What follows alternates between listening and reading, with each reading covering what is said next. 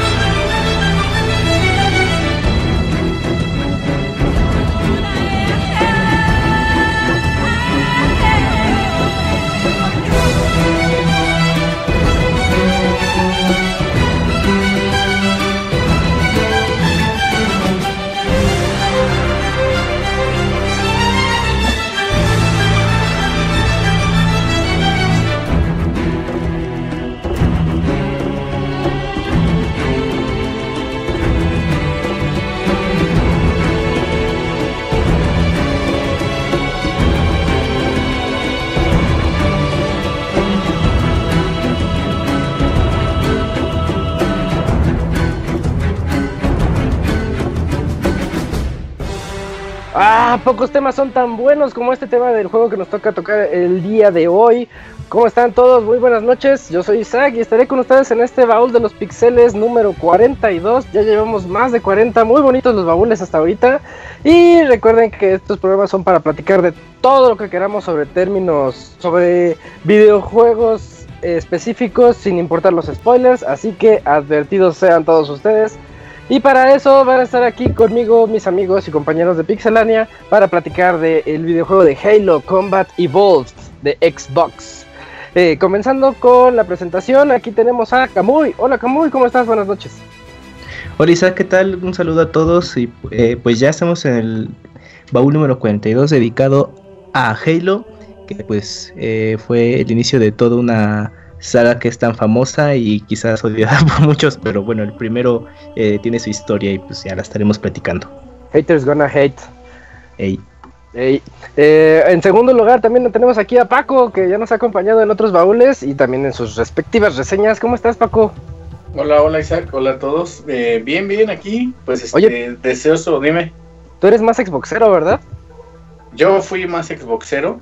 Yo tenía Xbox original y de ahí brinqué al 360. De hecho, compré un Xbox por Halo y eso los voy a platicar ratito. Es un excelente juego.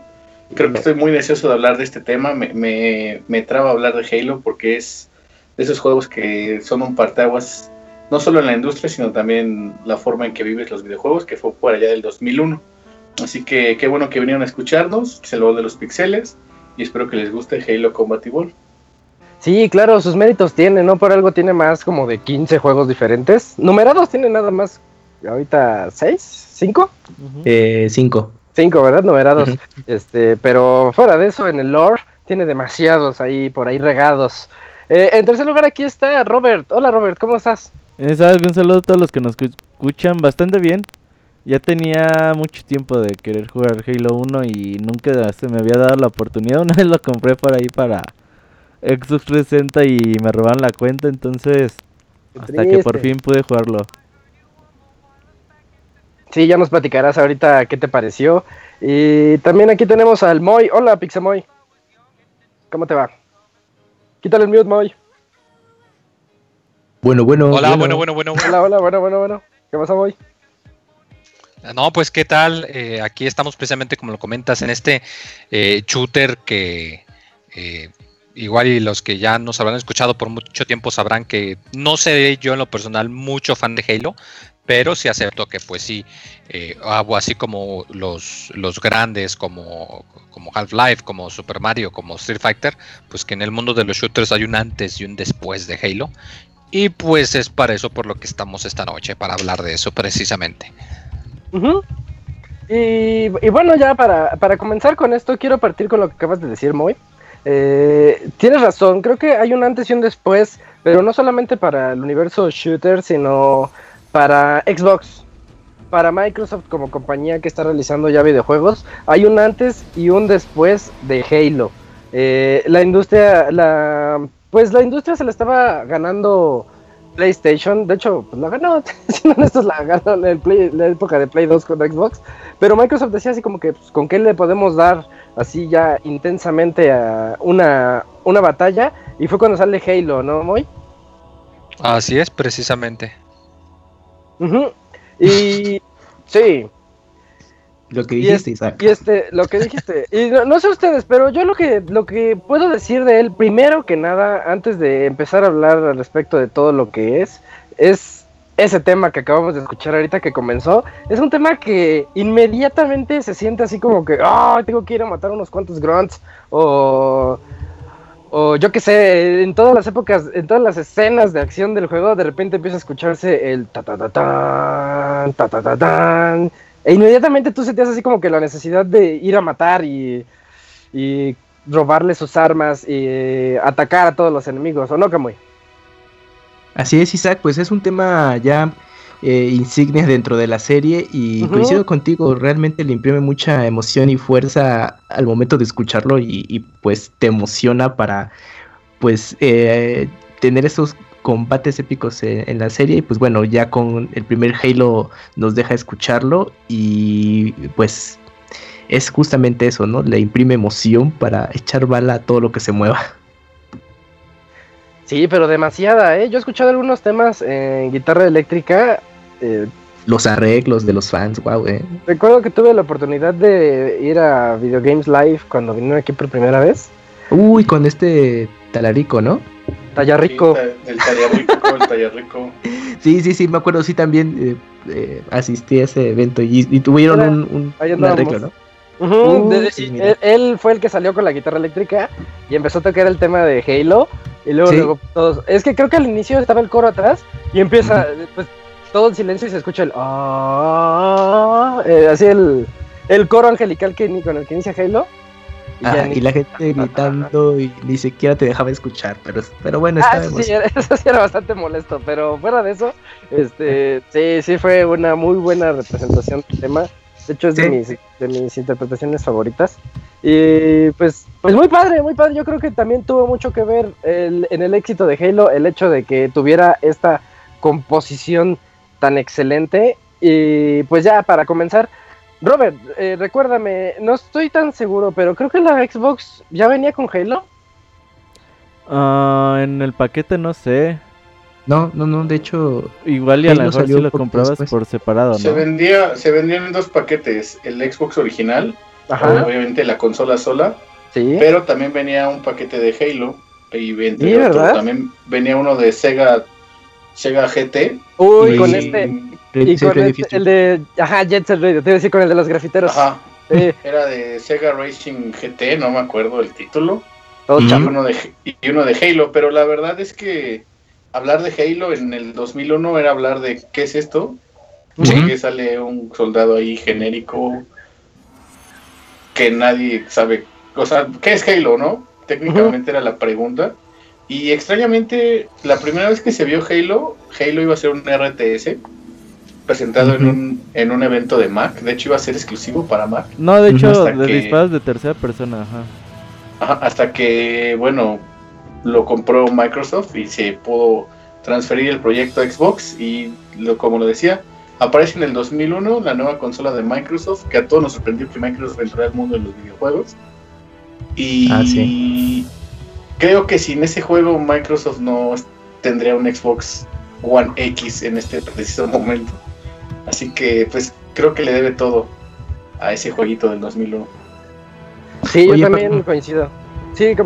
Es que me quedé con duda de ese paquete de Halo, digo, de Xbox con Halo. Eh, ese, ese se comercializó ya cuando entró Xbox oficial a México, ¿no? Sí, Mm, que yo creo me- que sí yo me por esas fechas, sí. Porque me acuerdo que de hecho, porque algo que sacó mucho de onda es que cuando lo jugabas, lo podías jugar en español latinoamericano. Que en esas fechas, el que un juego tuviese no solo los menús, sino también la textos. actuación de voz americana, pues era muy raro. Mm, Sí, sí, sí, que eh, este, los promocionaba con textos en español y, y pues era algo a notar. Bueno, ya cuando Xbox México estaba entrando con fuerza y bueno, junto con el primer Halo. Pero bueno, ahorita estaba haciendo memoria de cómo lo estaban vendiendo por acá. Oye, fíjate que hablando de eso, yo me recu- yo recuerdo mucho del E3 del 2000, cuando Ujú. dijeron, pues Microsoft va a lanzar una nueva consola. Ujú. Si te quedabas de estos pobres pendejos, van a meter a, lo- A los un putazos. así a un lugar donde pues no la van a hacer, ¿no? Ya tú decías, no mames. Cuando te dijeron, pues tiene un procesador Pentium 3, tiene una tarjeta de video. Dices, no seas mamón, esto es una computadora en Sí. una pinche cajita y... Así es. Y la verdad es que no se te hacía nada atractiva la consola en aquellos tiempos, ¿no? Con Eh, disco duro. Eh, a mí me llamaba la atención porque Ah, yo estaba duro, harto sí. de comprar tarjetas de memoria. Entonces, eso ya de cuando me decían, pues ya trae un mini disco duro, bueno, presumían el disco duro, decía, "Ah, excelente, yo me voy a Xbox. De hecho, les, les he dicho en repetidas veces, yo fui más fan de Xbox que de Play 2. Sí, me sí, gustó sí. más todos mi colección de juegos multiplataforma eran de Xbox porque pues se me llenaba mi tarjetita de 8 megas y ya tenía que comprarme otra o borrar cosas y yo no puedo borrar cosas por cuestiones O psicológicas. comprar de las piratas de 16 megas o de 32 Ay, estaban bien todo. feas, No, güey. ah, se- ¿quién compraba de Había- las piratas? Feas. También había tarjetas de Xbox, pero pues no las ocupabas. Te, se Oh, metían al, con- al control torta de tamal. Así al, al- o llegas a Sanborns o cualquier tienda de conveniencia y me da por favor una torta de tamal de Xbox. Claro, joven, y así tu paquetote. Y también tenían ahí dos, dos este, slots para tarjetas. No Que de yo llegué a de tener eso. una. Ajá. Ah, ¿Quién tenía eso? Eso no servía de Yo nada. tenía una. Era útil. Nunca, nunca llené el disco duro.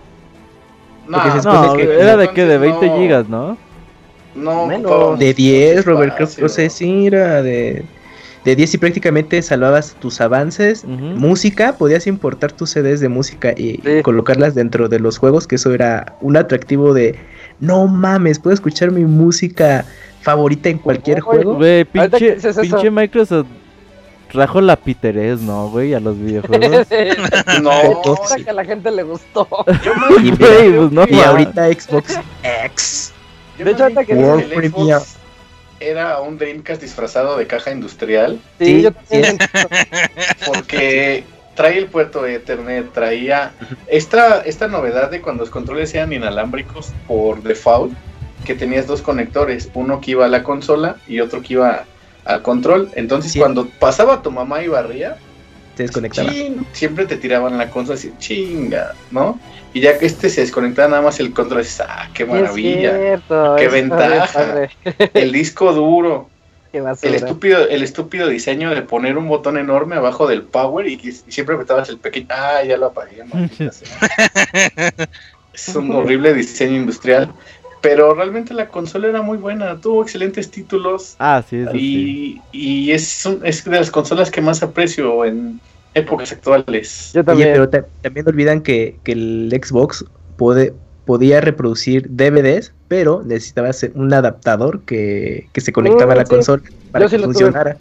Era para que también tuvieras tu control. Adaptador se le ponía en el lugar del control, Sí. del controlador de juegos, y Sí. tú tenías tu control remoto, ya desde ahí ponías tu DVD región 4. Ajá, exacto, sí, sí, Sí, es cierto, mira qué tiempos. Y ahorita que me están recordando, este. El, no sé si ustedes se acuerdan de una noticia de que el Xbox eh, servía contra balazos. Ah, cabrón, no. ¿No había una nota. Y fue una noticia muy famosa y de hecho yo lo platicaba con mis amigos en la, en la, en la prepa. Este, y hablábamos mi- mi de Xbox que es mejor porque recibe balazos. resiste balazos y les enseñaba la nota de que alguien pues lo saltaron en su casa y lo que hizo fue agarrar su Xbox como protección y él, y, él aguantó el balazo, la, la, caja negra esta. O sea, sí era una, un armatoste que estaba lleno de, pues, de circuitería muy dura que te permitía protegerte. Era una consola muy pesada. Siempre que te osabas decir, voy a llevar mi Xbox a casa de mis cuates, era para salir de tu casa haciendo el pipila técnicamente. Necesitabas una, una, mochila enorme. No, deja tú que fuera pesado. Necesitabas tener una mochila tamaño eh, XXL para que cupiera todo así, pero neta. Y era complicado andar moviendo tu Xbox, pero aún así lo llevas con tus cuates para echar el LAN. Sí, sí es oh, cierto. Se conectaba en LAN y todo el pedo. Eh, no, pues también fue el, Xbox Live, nació en el Xbox, no en el 360. Aunque de hecho nació con Halo 2. Sí, el juego de debut de eso fue Halo 2, que todos los récords de esa época. Que fue cuando descubrí que yo no era tan bueno en Halo. solo, solo intentaba, me engañaba a mí mismo. sí. Lo acabé en hard, ¿eso no bastaba? Yo me acuerdo que en la reta local del Halo 1 nadie me ganaba. Y yo decía, nah, nadie puede conmigo y con mi pistolita que con un balazo de headshot te los echabas. o también nada más, el arma, la, principal que yo usaba era pistola y además francotirador. O a veces pistola y la metralleta genérica. Y ya con eso nadie se me podía acercar. Y sale Halo 2, sale el modo en línea y descubro que hay un montón de gente enferma alrededor del mundo y pues ya, el sueño se vino abajo. Eh, y bueno, ya para ya platicamos un poquito de Xbox y de las maravillas que tenía esta cajísima. Vamos a hablar ahora de Halo, de lo que representa para la industria Halo. Y quiero comenzar nada más diciendo un poquito de la historia, porque de hecho yo fui muy fan de Halo 1 y muy fan de Halo 2 así demasiado en la época en la que los libros salían y yo no los podía conseguir y sentía muy feo. Y ya después cuando pude conseguirlos ya no los quise. Pero en esa época, este, tiene una historia demasiado clavada, Paco. Es una historia que yo creo que se mete hasta con tintes, bueno, de hecho son tintes religiosos, ¿no? Tintes religiosos con eh, la onda del Covenant. Exacto. De, hecho eso se relaciona mucho, se, se relaciona y se desarrolla mucho más en el 2 que ahí ya podemos ver a como los sacerdotes, que son los profetas.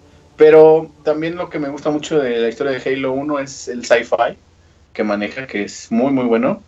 Y esta ópera espacial que trae al momento de que Master Chief es un cabrón de 2 metros con 20 y está super mame y, y, es, el, es la salvación de la raza humana. Es como el, el Capitán América del futuro, ¿no?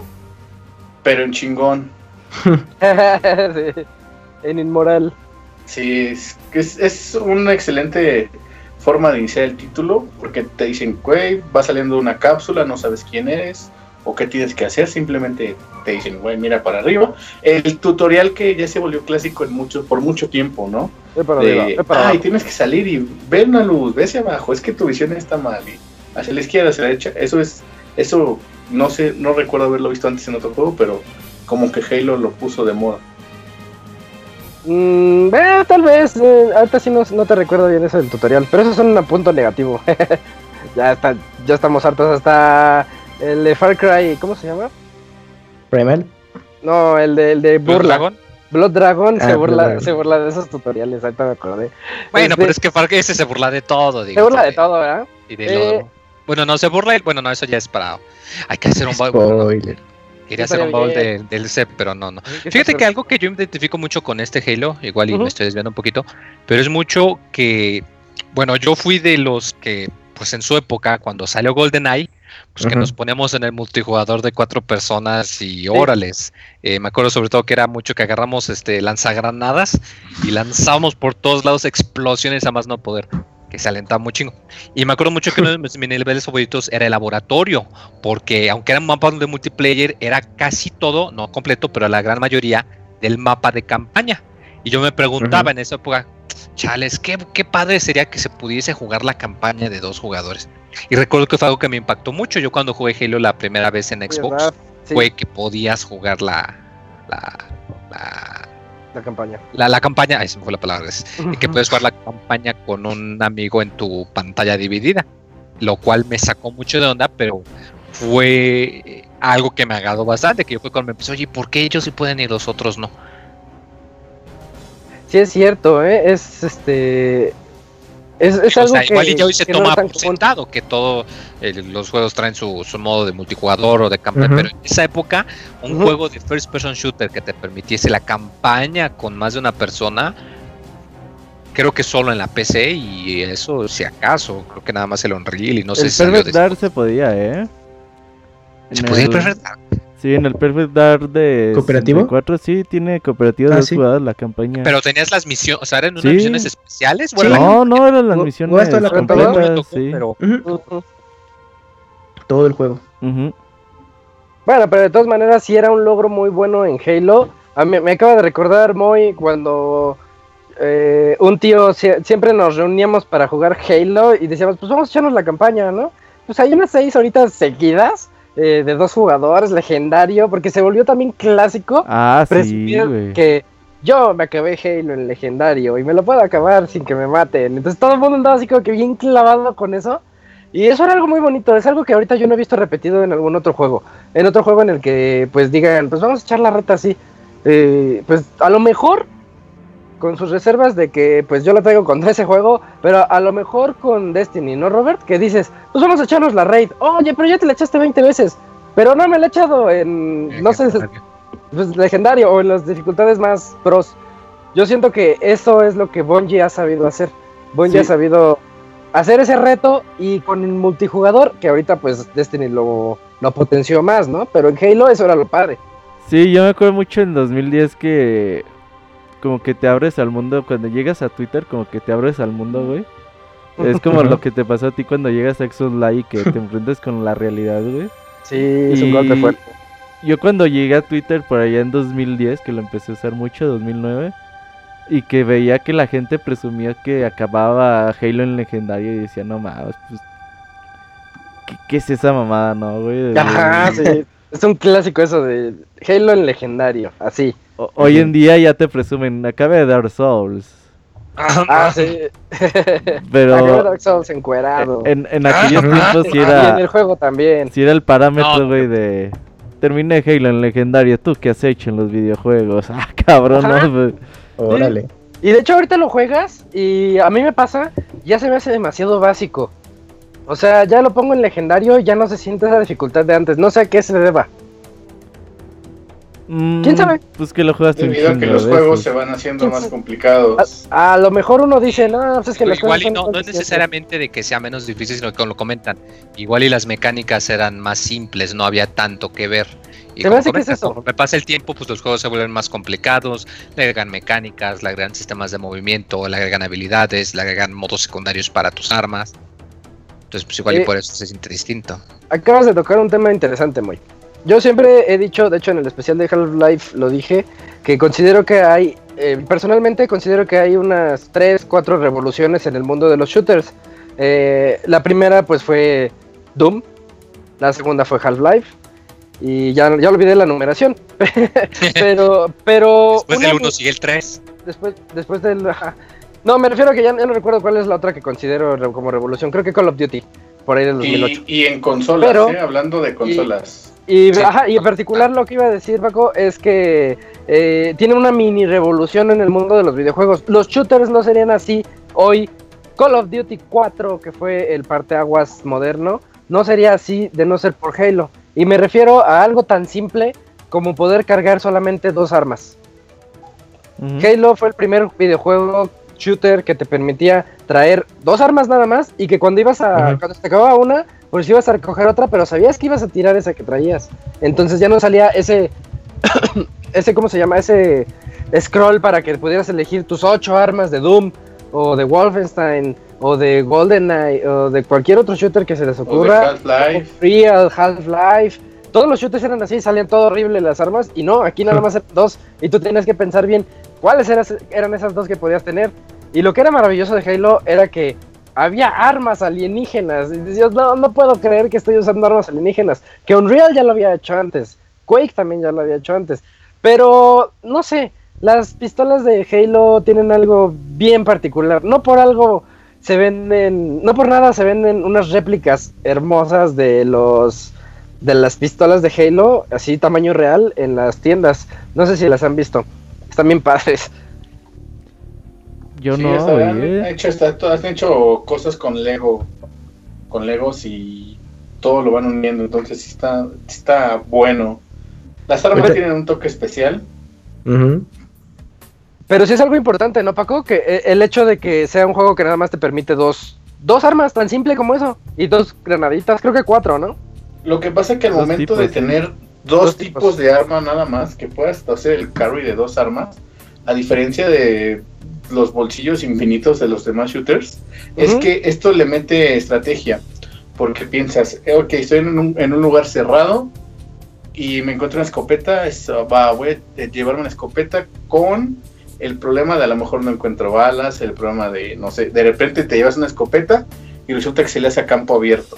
Es decir, esto ya no me sirve porque tengo que, o sea, tienes que pensar como a futuro, viendo ahí la onda y cambiando entre las armas alienígenas y humanas. Eh, y bueno, la pistola de plasma, el rifle de plasma, el Nittler, la escopeta, la. Magnum, la, la Magnum eh, de humanos, que es la mejor arma del juego técnicamente. Eh, el rifle, el sniper, el, el rocket launcher, todos tienen su encanto y todas tienen su dificultad al momento de usarlas durante el juego. De hecho, la pistola fue tan popular y a quien- había quienes la consideraban tan rota que en el 2 la, la nerfearon. Power, Sí, ándale. y ya estaba horrible, ya nadie la quería usar y todos se quejaron. Entonces en el 3 regresó, más o menos, pero nunca fue la misma, nunca fue esa misma super pistola que de un balazo te podía matar a todos. Eh, recuerdo que hasta los enemigos tenían puntos débiles, no era nada más dispararle a cualquier parte. Eh, estaban lo- los grunts, que pues los esos chaparritos que estaban ahí, que a mí se me hacían tan graciosos, eh, porque nada más salían como corriendo de, ¡ay, ay, ay, voy, voy a atacar! Así como si fueran los minions o los rabbits.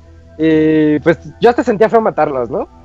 Pero ahí unos cuantos headshots y te los matabas. Luego estaban también los Spartan, los, ¿cómo se llaman? Los Covenant, Los los, más- elites. los Elites, que tenían una especie de bulbo, donde si, se los, si les dabas ahí un balazo de pistola, inmediatamente te los bloqueabas. Y eran verdaderas esponjas de balas ellos. Tenían- Este- ellos, ellos tenían shield. Ah, sí, sí, cierto. También la variedad de enemigos, Paco. A mí se me hace bien padre eso, porque no nada más nos, nos limitamos a que pues, son dos o tres. ¿Como cuántos serán? ¿Como siete diferentes? Pues aparecen los grunts. Los Eh, chaparritos. bueno, ajá, paréntesis antes de que continuemos. Sí, Una de las cosas que me llamaba mucho la atención de Halo es que el juego con los enemigos funcionaba a través de rangos. Que, ¿Cómo funciona esto? Iba A un grupo de grunts de 6 o 7 dirigidos por un elite.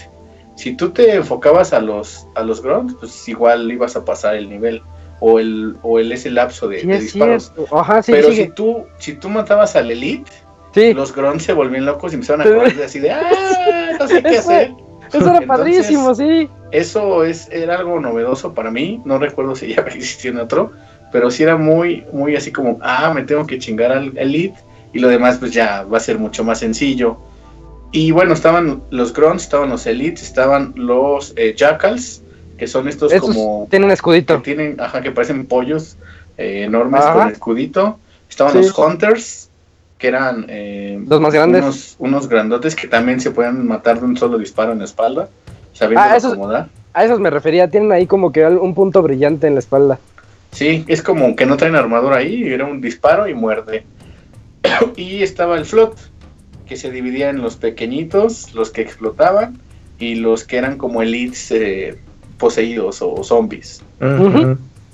Sí. Eh, Me acabas de recordar una cosa, Paco, ahorita que hablas de eso. Otra cosa que nos trajo Halo para bien o para mal para el mundo de los shooters es el escudo. Que Eh, Que se recarga regenera. ¿no? Que se recargue solo el escudo. Eso ahorita ya estamos bien acostumbrados de que las balas se curan descansando. Así un día que... pues, Chupándote el dedo. ajá, te vas a un rincón. Te escondes detrás de una cubierta, de un muro y te chupas el dedo un rato y ya te curas. No, y, aquí está bien justificado, porque aparte de que eres un super soldado con tecnología, sí se justifica que se recargue el escudo, pero en Call of Duty te balancean, estás casi muerto y, a ver, aguanta, ponte Sí, detrás de la sí, pared. como que era ya. diferente, como que era un colchoncito, porque sí, como lo dice, sí, o sea, el escudo se recarga, pero solo el escudo. De hecho, yo me acuerdo mucho porque me pasó mucho ahorita que lo jugamos para el baúl, que había partes en donde por algún motivo me bajaban mucho, me dejaban con poca vida Y sí, tenía el seguro, el, el escudo, pero mi vida era pues una pizca de nada. O Y sea, duraba si te menos, de hecho. sí, si El te escudo quitaban el escudo, menos. pues vales más. Entonces, pues sí, o sea, como que el, sí te daban chance, pero al mismo tiempo cuidaron de balancearlo un poco, a diferencia de como lo comentas, de Call of Duty, que te esperas y regresas y estás todo lleno, todo en full. Ujú, Sí. Sí, sí es cierto eso. Este y ah, an- antes quiero recordarle a la gente que siéntanse libres de llamarnos por Skype. eh, nosotros estamos ahí como Pixelania. Mándenos un mensajito y ahorita Robert los pone como en lista de espera y pues unos dos, tres minutos y ya entra su llamada para platicar con nosotros acerca de Halo y lo que representó. Creo que mucha gente podría interesarle contar pues su historia acerca de cómo vivieron este este juego, este em, este máximo representante de una compañía de videojuegos, porque eso es bien padre. Si ustedes me preguntaran cuál es la mascota de PlayStation, yo no sabría decirles, porque a lo largo de los años ha tenido un montón. Ahorita a lo mejor sea Nathan, a lo mejor hace- hace 5 años fue este Kratos, a lo mejor hace 15 fue Crash Bandicoot. Polygon. Man, Polygon Man. O sea, pero y Mario ya sabemos Pepsi que Man. es la De principal- cierta Sí, manera, de cuasi manera, pues. Cloud, por todo el auge que le ayudó mucho el PlayStation en Pero, Final 7. con los Imagínate, RPG. eh, o sea, PlayStation Pero no sí, o sea, lo que comentas que en PlayStation en realidad no tenía Nintendo o no tiene tiene, a- algo Nintendo tiene a Mario, obviamente. Y este, y Xbox, si alguien le pregunta, pues Halo. Eso, eso es lo padre, o sea, esta es la, estamos hablando de la mascota de una, de una compañía de esta magnitud. Y eso es lo que también tiene de, de bueno este, este personaje como tal. Y ya hablando un poquito de la historia, estamos hablando de un juego que se desarrolla en el año 2552, en donde se han descubierto pues unos unas estructuras enormes este, lejos de este planeta, pero no sabemos qué es lo que hacen. Los llamados Halos, unos halos eh, creados por alguna eh, antigua civilización, y no sabemos qué es lo que hacen. Solo sabemos que hay una raza llamada los Covenant que Ajá. quieren encenderlos. Y hasta ahí. Eh, y resulta que nuestra nave en la que estamos nosotros viajando, que um, no recuerdo su nombre, mm, ay, se me fue el nombre y lo tenía en la, en la punta de la lengua. ¿Quién sabe? La nave en la que estamos viajando este, es- está La haciendo nave se llama, la nave se llama el Pillar of Autumn. Pillar of Autumn. USG Shimura. Pillar Ah, of no, perdón, Autumn. ese es otro. No, ese es otro. Es- ese más es- adelante, más adelante. Ese es de Dead Space. Ese es de Space, con más Sí. adelante. Programado por ahí- para. por ahí de octubre. Este, sí, el Pillar of Autumn, gracias Paco. En, en esa nave está- estamos siendo invadidos por los Covenant, por esta raza alienígena. Y es lo que, lo que dice Paco, despertamos siendo el Master Chief, que no sabemos qué onda. Y este personaje superpoderoso dentro de un exoesqueleto, todo verde, así todo Xbox ex, Xboxesco.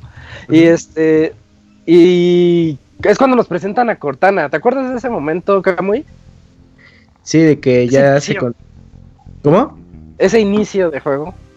Sí, de que ya te presentan a Cortana. Es que me acuerdo porque. Es que bueno, como el juego sí le pesa el tiempo.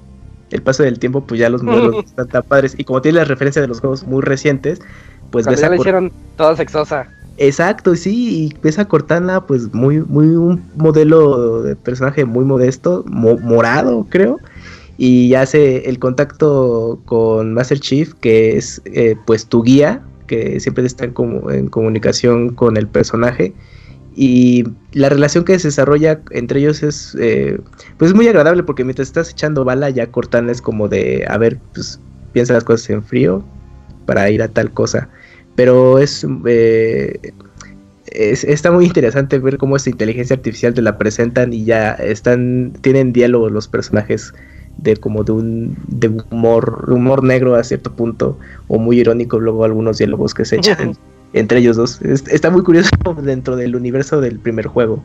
De hecho, yo no creía, eh, yo no había entendido eso de que era inteligencia artificial hasta creo que mi segunda vuelta, pero eh, yo creía que era una especie de capitana que estaba en otro lado del comando y ese era un holograma nada más.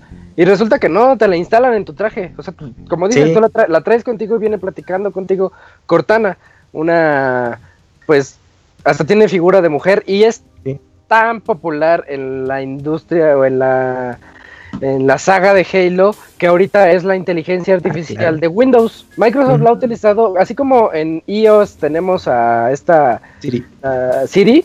o en Samsung está algo que se llama Bixby, que está todo horrible. En Android tenemos Google, Google no sé qué, Google Assistant. Ah, bueno, pues, pues Windows y Windows Phone también ya tiene a su Siri. Si ustedes tienen Windows 10, pueden platicar, perdón, a su Cortana. Si tienen Windows 10 también pueden platicar con Cortana y pues ella les dice direcciones y lugares a dónde ir a comer. Y eso es algo bastante bonito, que hayan hecho esa, ese vínculo con los videojuegos y en particular con Cortana. Tan importante es para ellos, tanto cariño le tienen que le están usando en otros lados. Y, y ya a lo largo de esta nave de el Pillar of Autumn y que estamos en, en las balaceras y eh, contra los diferentes monstruitos, realmente el juego ahorita, y Robert creo que no me dejará mentir, se siente hasta pasillero en esas escenas. ¿No crees, Robert? Sí. Sí, el juego la verdad es muy muy pasillero, pero pues era lo que había en ese entonces, ¿no? Aunque sí tiene muchos mapas que te deja así como explorar y tiene estas calaveritas ocultas en eh, a, lo Oh, sí. largo, a lo largo de los mapas e incluso tiene si te llegas hasta perder en algunas ocasiones que dices, ah cabrón, ahora dónde tengo que ir. Pero la mayoría, por ejemplo, cuando estás en la nave de los Covenant o estás en tu propia nave, sí, son escenas bastante pasilleras. Oye, pero ¿qué me dices de la segunda misión? Cuando ya llegas al planeta y te dan tu Warhawk. No mames. La güey. primera vez que te subes a un Warhawk. Qué feo ese control esa Sí, madre, es güey. Sí. Lo- Yo recuerdo que yo era bien pro conduciendo. Güey, no mames, parece que vas en una pista de hielo, güey. Sí. Y se derrapa de cualquier madre de chingadera. Pero Tiene cierto peso. una de las cosas que, que más le gustaban a la gente de Halo en aquel entonces era el uso de diferentes vehículos. Aunque no eran muchos, pero que te subieras a estas navecitas de los Covenants, Sí. a la terrestre, a la aérea, a las torretas, a tu Warhawk Ajá. y creo que Esa son todas las que, que se pueden daba. utilizar, ¿no? Si a él Sí, le gustaba es- mucho eso. De hecho, el otro día estaba leyendo, bueno, estaba viendo un reportaje de Rocket League Ah, y ellos dicen que el- ellos empezaron a hacer como mods de agregándoles a autos a Unreal Tournament. Mm. Porque eran ellos eran muy fans de Halo, güey, de, de los vehículos de Halo.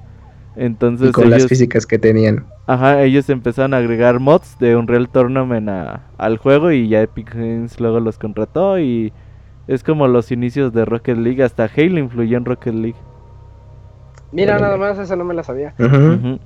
Eh, de hecho, sí, esa variedad que tiene con los vehículos está bien padre porque yo recuerdo que, pues, en esas épocas no era tan quejón. Entonces yo estaba en, el, en la primera misión y decía, está bien padre la misión, no puede ser. O sea, no me fijaba que, que era pasillero, me daba igual. Pero llegas a la segunda misión, cuando te dan el Warhawk y dices, no puede ser que me están dejando explorar todo este mundo. O sea, en tu mente, tú decías, ¿no? En tu mente de adolescente decías, no puede ser, este es un mundo, yo puedo explorarlo como yo quiera. Ahorita ya sabes que no, ahorita ya sabes que existen paredes invisibles. Ya sabes que la vida no es tan bonita como, las, pri- como lo era hace Ya sabes que 15 Santa años. Claus no existe.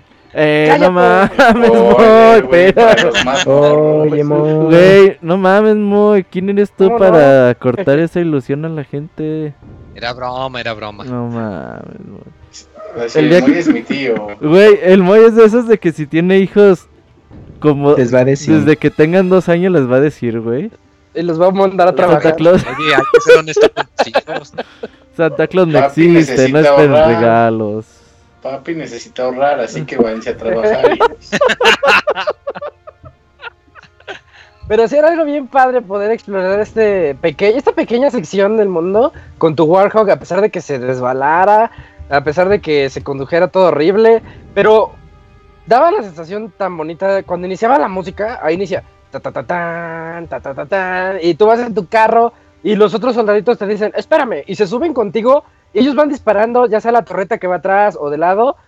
Realmente te sientes como el commander in chief. Tú dices, yo soy el jefe, yo estoy mm, llevándolos a la guerra y ellos confían en mí. Ellos te echan porras de cierta manera también. Y O puedes subirte No a la torreta solo. directamente y eso también estaba chido. A todo, exactamente, a todo lo que tuvieras, tú dices, pues yo puedo utilizarlo eso como un arma a mi favor, o también en mi contra, porque los malos también podían hacerlo. Y eso, eso era lo que representaba mucho a Halo. Ahorita que estamos hablando del Warhawk, ¿ustedes sí sabían del proyecto de la película de Halo que nunca fue? La de con personas, pues. sí, de hecho, hubo años y años, güey, por eso me cagaba el mundo del cine, güey, porque te hablan de las películas durante tantos años. La de Uncharted tiene como unos seis años de hablando de que cambia de director, cambia de guionista y nunca se hacen las putadas. Y aparte, el otro día estaba, me están recordando de que Microsoft prometió una serie de Halo con Steven Spielberg y seguimos ah, claro. puro de Campeche. puro no con el dedo. Yo tampoco, güey. El otro día hay un güey en Twitter lo mencionó. Y fue la 3. Ah, sí, cierto, güey. Ajá, sí, sí, sí. Sí, hasta lo anunciaron en un 3. Halo 5. Puro humo, güey. No, fue, fue creo que Halo 3 porque estaba muy fuerte. creo que fue en Halo 4. No, porque estaba eh, comenzando lo de Xbox 360 y, y, Halo 3 era muy esperado. Y me acuerdo que en, en ese E3 hasta fue Steven Spielberg poco para de, ah, sí, yo voy a estar trabajando en, una serie de, de, Halo, espérenla, porque el juego este, pues, eh, ha marcado muchas generaciones, bueno, todo su choro, pero nunca, pues ya nunca se concretó nada de eso, y ahí, ahí quedó. Porque nos mientes, güey. Spielberg mexicano lo va a terminar. Spielberg. Spielberg, Spielberg. Y lo que les iba a comentar es una anécdota que a mí pues me parecía bastante interesante de la película District 9, Distrito 9, eh, en donde la película fue producida por este Peter Jackson, ya lo conocerán por El Señor de los Anillos. Eh, a él le dijeron, de hecho, a él lo contactaron los de Microsoft. El señor Microsoft llegó y le dijo, oye, pues quiero que me hagas la película de Halo. Microsoft. Mr. Microsoft. No Bill Gates. No, este. no, no, no, no, no, no, era Mr. Microsoft. Mr. Microsoft. Y ya llega y le dice, quiero que me hagas la película de Halo. Y dije, sí, sale, órale, nada más dame pues unos 500 millones de dólares y pues me la, me la he hecho. Y resulta que empezaron a hacerla y ya la estaban haciendo, ya tenían los Warhawks, ya tenían, de hecho, eh, realizada creo que 20% de la película, que pues en términos de películas tal vez no suene como mucho, pero ya estaba un poquito de producción y que se cancela porque Peter Jackson andaba pide y pide y pide y pide dinero y ya le dijeron, no, ¿sabes qué? Se cancela, ya no, ya no queremos la película. Entonces quedó mal Peter Jackson con Mr. Microsoft y pues todo se fue así como que al diablo. Y dijo, pues ahora qué hacemos, ya tenemos a nuestro director, que es este Neil Blomkamp, Neil Blomkamp, Blomkamp eh, y ya tenemos aquí algo, algo hecho, pues adáptatela, ¿no? A ver qué puedes hacer. Y de ahí surgió la película de Distrito 9, o creo que en español es Sector 9, District 9, eh, una de mis películas favoritas. Y está bien padre el hecho de que cuando estás viendo la película hay una escena en donde sale el Warhawk. O sea, en el fondo. Y tú te quedas así de, acabo de ver un Warhawk, porque sale así bien, bien rápido y dices, eso que acabo de ver es un Warhawk. Sí, Ándale. y pues es que utilizaron lo que ya tenían, lo modificaron un poquito para que no se, no se metieran con esas broncas. Pero la película de District 9 inició siendo la película de Halo y pues terminó en malos términos y por eso ellos la, adaptaron. Y se ven algunas de esas cositas ahí dentro de la película. Y bueno, nada más quería mencionar eso porque se me hace algo bastante padre que, que saliera. Y ojalá hubiera salido también la película hecha. Afortunadamente resultó ser una película muy buena y que yo les recomiendo a todos ahorita. eh, ¿Y, qué ocurre ya después, Robert? Después de ese, de ese mundo abierto donde estamos, seguimos peleando contra todos los Covenant. Que llegan las naves. Me acuerdo que caían las naves del cielo y de las naves empezaban a, bajarse los Covenant. Como lo que vemos ahorita en Destiny, que así llegan también las hordas. Es, es, un Destiny chiquito, ¿no? Pues aquí nació, aquí nació el concepto. Sí, de hecho, ayer te platicaba que ahora. Yo, yo empecé jugando Halo 3 me acuerdo mucho porque iba a salir eh, Rich y dije, ah, pues deja juego el 3 para mínimo irme eh, como ambientando.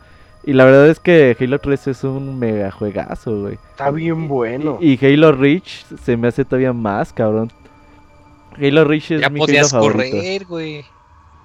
No, Buen dato. En Halo 1 no podías correr.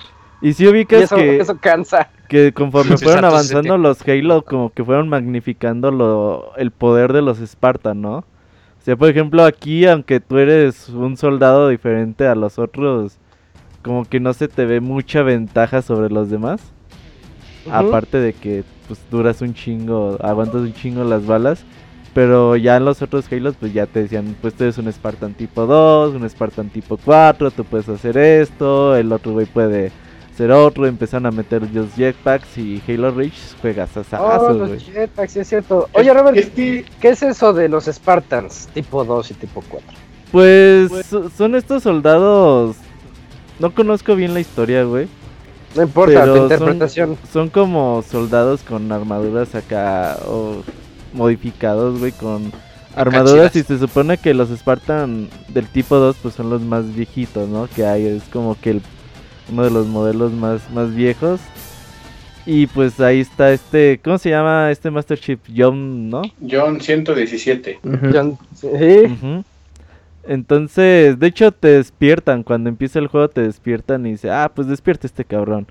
Ya después conforme van pasando los otros juegos, pues ya te enteras bien la historia y aparte tiene Halo muchas, mucha cosa de background, libros, tiene por ahí se me hace que un cómic y tiene pues estos, aunque no salieron las películas como tales en live action, pues salieron Halo Legends, salió, han salido como muchas miniseries, ¿no? Sí, películas que Forward and to Down. Se ven pa- en bastante Netflix. bien. ¿Están buenas, Ah, sí. Sí, sí está buena. Eh, no he visto yo Legends porque son mini cortos Ok. ah, con diferentes artistas, entonces cada uno da una interpretación de Master Chief. Uy, pero como Animatrix. el- Ajá, exactamente. O como la de Caballero de la Noche, Ándale. Gotham Knight de Batman. Oh, ya, ya. Eh, y Halo Forward on to Dawn es una miniserie que salió primero en internet y que ahora pues pueden ver en Netflix y la verdad es que está muy padre. Si hubiera sido una película Halo, tendría que haberse visto así. Sí, segur- seguramente. Tengo que checarla, ¿eh? Porque yo sí le he tenido ganas de ver cada que, pues cada que sale ahí en las listas. Pero ya sabes que dices, pues voy a seguir surfeando y resulta que no ves nada y, y ya viste mil películas a la vez. Eh, Como el abogado. Yep. Ándale. Sí, así estilo Arturo. Eh, realmente, en términos de historia, siento que la narrativa eh, tal vez no es la mejor. Es la más floja de todo el título, sobre todo porque te digo, no te explican quién eres al principio, simplemente dicen que eres un super soldado que vas a ayudar contra la rebelión, bueno, contra la guerra Covenant, y te dicen, ah, pues mira, este es el Pillar of Photon, es la nave más avanzada de su tiempo, cuando de pronto pues los Covenant atacan la nave y se ven superados en número, lo que hace que pues tengan que huir, así que pues Master Chief se va abriendo paso a paso hasta llegar a las cápsulas de escape, Ajá. y ah, de hecho hay, una, hay, una, hay un cutscene donde hay un soldado así disparando que está a punto de morir y llega Master Chief y lo jala y dice, entra, y ya ese güey, tal empieza a disparar, y dices, ay, güey, ese cabrón, ¿no? Sí, Precisamente. Eh, y ya, pues, el segundo nivel, que es el Halo, donde es- vemos que pasa de ser pasillero a como un mundo abierto, un, diorama ahí medio eh, grande. Entonces, pues, te da una sensación de épico. Y es por eso que las rolas de Marty O'Donnell eh, con el señor Silvestri, pues, se volvieron muy, muy chingonas, ¿no? Lo demasiado. que lo extraño es que a Marty le dijeron, oye, pues vamos a hacer un juego, se va a llamar Halo, es como de naves y espacio y de disparos, échate la música.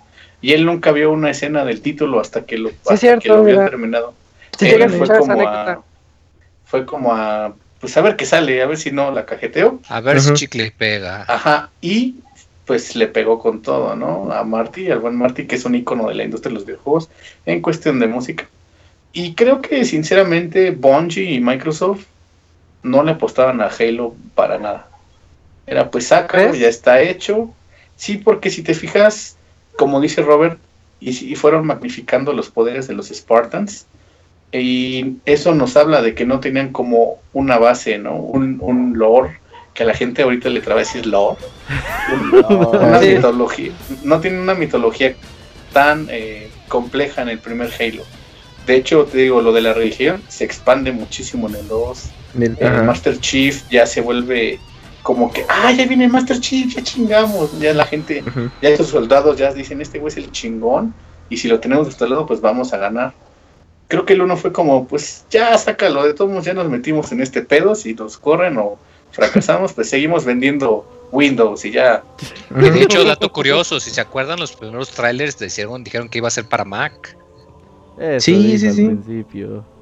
Sí, Ah, ya lo- ya lo lo habían comentamos. mencionado, boy. Ah, por eso digo que no me hagan caso y adelante. Es que ustedes jugaron, bueno, ¿han visto videos de Maratón, el primer juego de Bungie? Sí, sí. No, Pues es No, un no. juego muy sí, feito, la es verdad. un juego muy... De hecho, Halo y su arquitectura está muy inspirada en Marathon. Ujú. Salió para Xbox Live Arcade posteriormente, ¿no? De hecho, también estaba para móviles, por si alguien lo quiere Mm. probar, pero pues no jueguen, mejor jueguen Halo, que es como Es que el ya es bien muy hecho, buen hecho. Sí, ya es viejo, pero podemos ver mucha arquitectura de lo que se maneja ahora en Halo. Las estructuras y eso eran muy similares en Marathon. Oye, Mm, estaba checando ahorita con la anécdota que platicaste de Mari, Marty O'Donnell de la música. Eh, me quedé con duda de que si él ya había tenido como experiencia previa en videojuegos. Y pues sí, había hecho, bueno, o sea, con Bungie ya había colaborado y para el juego de Meat, de Fallen Lords. Y también para un juego de una serie de anime que se llama, que se llama Oni, que también ahí colaboró con, con la música. Pero yo, yo tenía como la referencia de que él, como que su primer, bueno, quizás sí es así, ¿no? Su primer gran trabajo fue con, con Halo, pero no, ya tenía experiencia previa en videojuego, pero pues ya con Halo es donde se dio a notar. Pero, pero sí fue interesante ver que, que con un par de jueguitos ahí ya tenía su, su camino recorrido antes de Halo. Pero Órale. sí me, sí, sí, sí me, me quedé con esa duda de que ay, ya pues, habrá sido Halo su primer su primera banda sonora para videojuego, pero no, ya, ya había participado con No, pero antes. creo que la proeza no es que lo haya, haya sido la primera, ¿no? Sino que nunca vio el juego. Eso creo que es una proeza. Ajá, es que es eso, exacto, sí, Difícil eso que platicaste, sí, es de, güey, ¿a poco no vio ni siquiera, o sea, pero no vio ni siquiera bocetos, mira, es el pinche soldado turbo hypeado y ahí invéntate música, es que es increíble.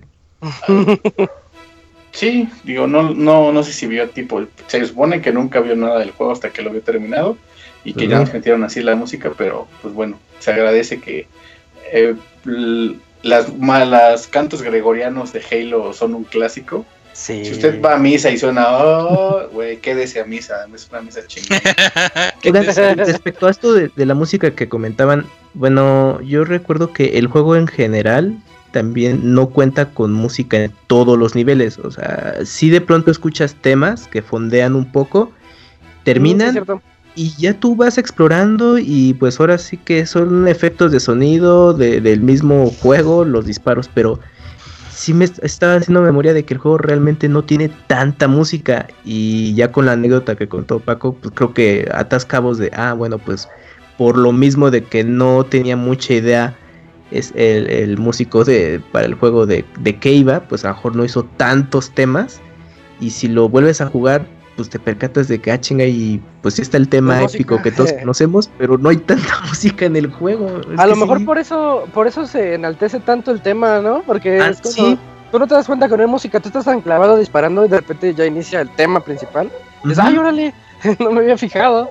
Sí, sí, sí, pero ahorita sí, el juego no carece de, de tener demasiada música durante todo el, el recorrido. Ujú. Pero mira, pues que- puede ser por esta anécdota.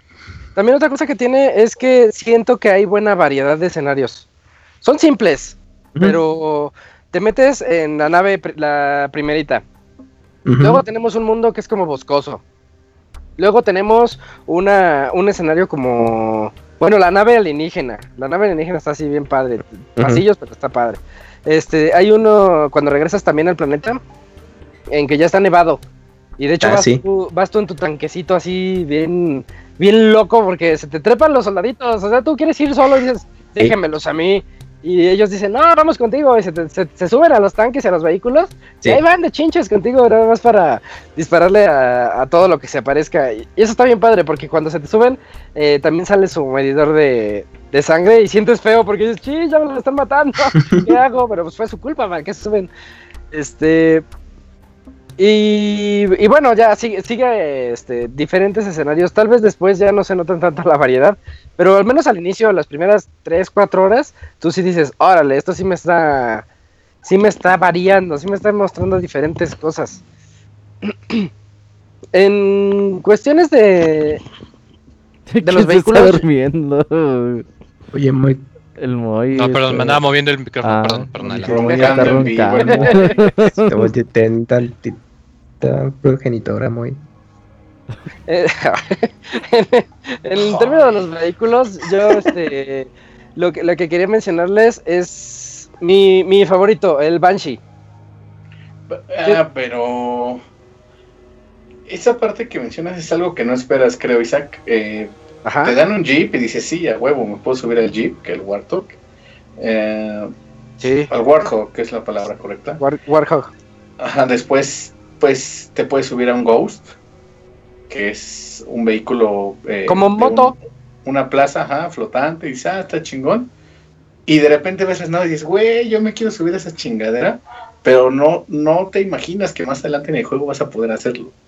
Eso le da un plus bien cabrón porque te, te dices, güey, me puedo subir a la nave, qué chingón. Y si ves la escala, ¿no? De cómo te vas acercando al piso y ves a los güeyes así corriendo y les dispara las bombas. Ese es un excelente agregado, el- poderte subir al Banshee. Sí, porque una cosa es que un juego esté programado para que todo ocurra en la Tierra, o sea, a nivel piso. Y otra cosa es que te des cuenta que en el momento que te subes a esa nave voladora, pues ya estés por los aires y digas, no, no puedo creerlo, o sea, es como algo que no, a lo que no estábamos también acostumbrados en ese entonces, a poder pelear con, con los demás en el aire, con, esta, con estos vehículos. Eh, y después, ¿qué pasa, Robert? Ya no, no recuerdo bien en la historia. Pues, Pues- nada más estás en el planeta Tierra, ¿no? Pues primero estás ahí Evitando. dentro del, del anillo del Halo, güey, que estás ahí como viendo qué pedo. Llegas como a la fortaleza de los Covenants y raptan al, al capitán de la nave, al Kiss. Sí se llama así, ¿no? Y ya al después- co- Al, Captain Kiss. Sí, al Capitán Kiss lo raptan y dicen, ah, ahora tienes que ir a buscar a este cabrón a la nave de los Covenant. Y ahí vas otra vez y te metes a, su nave. Y ahí es un pedo porque son pisos y pisos de, pues de pasillos. Pues, vas, sube, sube, sube y de repente te encuentras con estos güeyes que, que, que decían hace rato que huían. Pues esos güeyes te avientan granadas. Entonces de repente... Ah, y aquí tiene la particularidad, creo que Bungie lo inventó de esas granadas que se pegan. Ah, las de plasma. Hijos Sí, de es cierto. madre, No las habíamos hablado. Los-. Cuando te las avientan los grunts. Ahí vienen los chiquitos esos ahí que dices, esos no me van a hacer nada. Mm. Toma, de repente sacan una, un- una granadita de luz. Y dices, ¿qué onda con eso? Y ya ves que la traes pegada. Y dices, ya vale. Sí, ya, güey. Y, y, y aunque ya sabes que ya valió como que te tratas de mover a ver si pasa algo extraordinario y te te salvas, sacudes. güey. Entonces ya cierto. entras a, a la nave y ya pues te dice el capitán, no, no mames, váyase de aquí. Aquí y usted ya no tiene nada que hacer. Pero pues de todos modos si llegas, lo rescatas y agarras una nave de, de los Covenant y, y te escapas en ella. Es la- Esa parte que me- esa parte que menciona Robert es muy importante porque llegas como a un, estás como en un desierto, una especie de desierto, y hay una plataforma como una, bueno, sí una plataforma y la nave está flotando y está cayendo un campo de energía y van cayendo los, los Covenant de, de la nave, entonces tienes que enfrentarte a los Covenant para poder este, entrar a ese campo de energía y que la nave te absorba. Eso es una excelente escena de película de acción. Es cierto. Tiene muchas cosas de las que ya casi no me acordaba. Eh, ahorita, eh, antes de seguir con esta charla acerca de Halo y recordándoles que nos llamen, tienen todavía toda la mitad del programa para llamarnos. Están invitados todos para que realicen su llamada. Y nos vamos a ir ahorita al medio tiempo musical. Vamos a escuchar otro tema de Halo. Si estamos presumiendo que es buenísimo, entonces escúchenlo, disfrútenlo, gócenlo, siéntanlo y ahorita regresamos. No tardamos nada. Ahí no hay.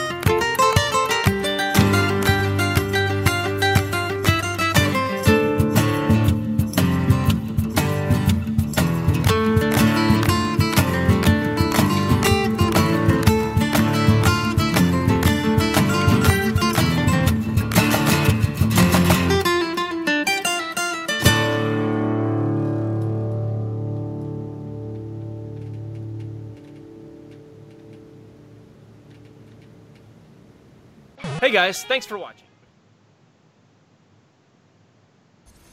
Pues fue un tema bastante corto, pero qué bonita versión, Robert. Yo no la había escuchado nunca. Sí, era lo que estabas diciendo hace rato, el tema principal de Halo de Marty O'Donnell. Sí, está muy, muy, muy cabrón. Pero lamentablemente sí, eh, te sigues con otras melodías y dices, ay, pues la verdad no, ya no están tan chidas. No, o mínimo no están al nivel del tema principal. Y tiene un montón de covers ahí Halo en, en internet que... Muchísimos. Sí, el tema principal de, de Halo es muy, muy eh, hecho para el cover. Y hasta se me hace que... acústico bonito. Sí ha de estar en top 10 de temas de videojuegos, ¿eh? O sea, así que tú lo busques en... Obviamente el tema de Mario Bros. ha de ser el 1. Pues eh, de cantidad de cantidad de covers y de adaptaciones. O de temas conocidos, ¿no? Ándale. O sea, de que escuchas, o sea, escuchas, tú escuchas la melodía de Tetris, sabes que es Tetris de inmediato. Ah, es eso, la de Mario, Mario, Zelda, uh Halo, Pokémon. No, Pokémon no tanto. Pero a mí yo no la, yo no la reconocería. A la mejor hasta top 5, eh. Pero, pero la de Halo sí, luego, luego, y ahorita que la escuché, digo, ay, qué bonita suena. eh, ya te, ya te estaban ahí preguntando cómo la, cómo la pueden conseguir. Ahí después ahorita, ahorita se las busca, a ver. Ahorita les paso el link. Eh, sí, sí, está muy bonita y cortita. Eh, después ya continuando, pues vámonos a platicar de la historia, ¿no? En lo que a lo mejor nos llega nuestra primera llamada. Sí, dicen que están ahí atoradas en el tráfico. que ha llovido fuerte estos días. Oye, sí, ¿no han visto los videos ahorita en Twitter? Sí, sí, todo, ¿eh? Está más inundada la Ciudad de México que nunca. Y ahí, entonces, bueno, eh, ya después escucharán este baúl para esas épocas de, para esas épocas lluviosas. Eh, después, en, términos de historia, es que como les digo, la narrativa, yo me sé la historia, pero no me sé bien cómo fue narrada. porque, como, ajá, a ver, cuéntame, Roberto. después, después de que secuestran al, al capitán, cuando lo, Cuando lo recuperas, te das, Cortana se da cuenta que los Covenant quieren activar un arma, güey. Que es Ellos no saben que es un arma. O sea, que quieren activar el Halo y... Pues, Quiero defender a los Covenant. Quieren descubrir que, pues, qué pedo, ¿no? ¿Qué, es eso? Y ya pues entran a... Pues van a otra vez a, a donde están las instalaciones de esta madre, donde se activa y se encuentras, te encuentras como una de estas madres de Portal, güey.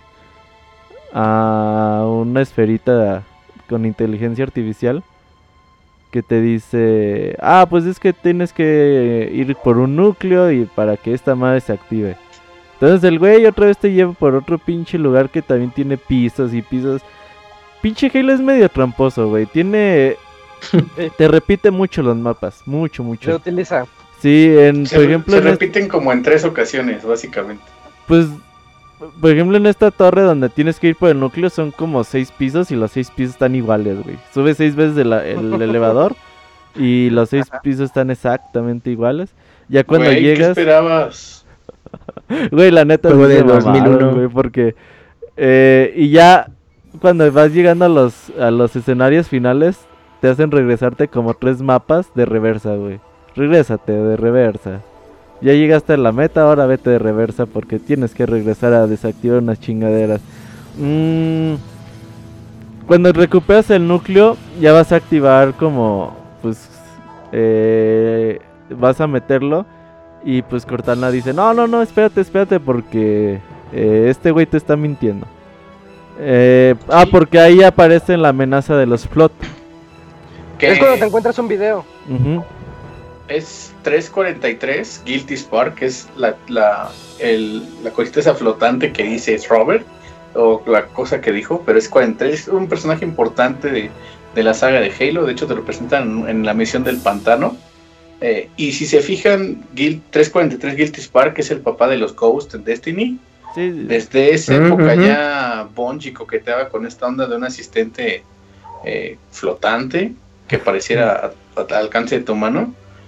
Y este güey es una inteligencia artificial superior, según él, y siempre te está haciendo bromas como eso de, ah, es que ustedes son inferiores, ese tipo de cosas. Se me hizo muy portal, ¿no? El humor. Tiene un humor muy interesante. Como Whitley. Sí. Ajá, 343. Así que si no lo conocen, den una chicadita. Y aparecen los tres juegos. Aquí que trata me de estás ayudarte. diciendo. Ah. Paco, hasta ahorita que me estás diciendo ese nombre, pues de ahí viene 343 Industries. Así es. No, y no lo había captado nunca. De hecho, 343 Industries fueron los que hicieron Roster Teeth. Para la gente que no conoce un canal de YouTube, ellos también participan con ellos. Y eh, de ahí sacaron el nombre 343, 343 por 343 Guilty Spark, creado por Bungie. Pero Mira, bueno, interesante. que es un, homenaje ahí que le hicieron.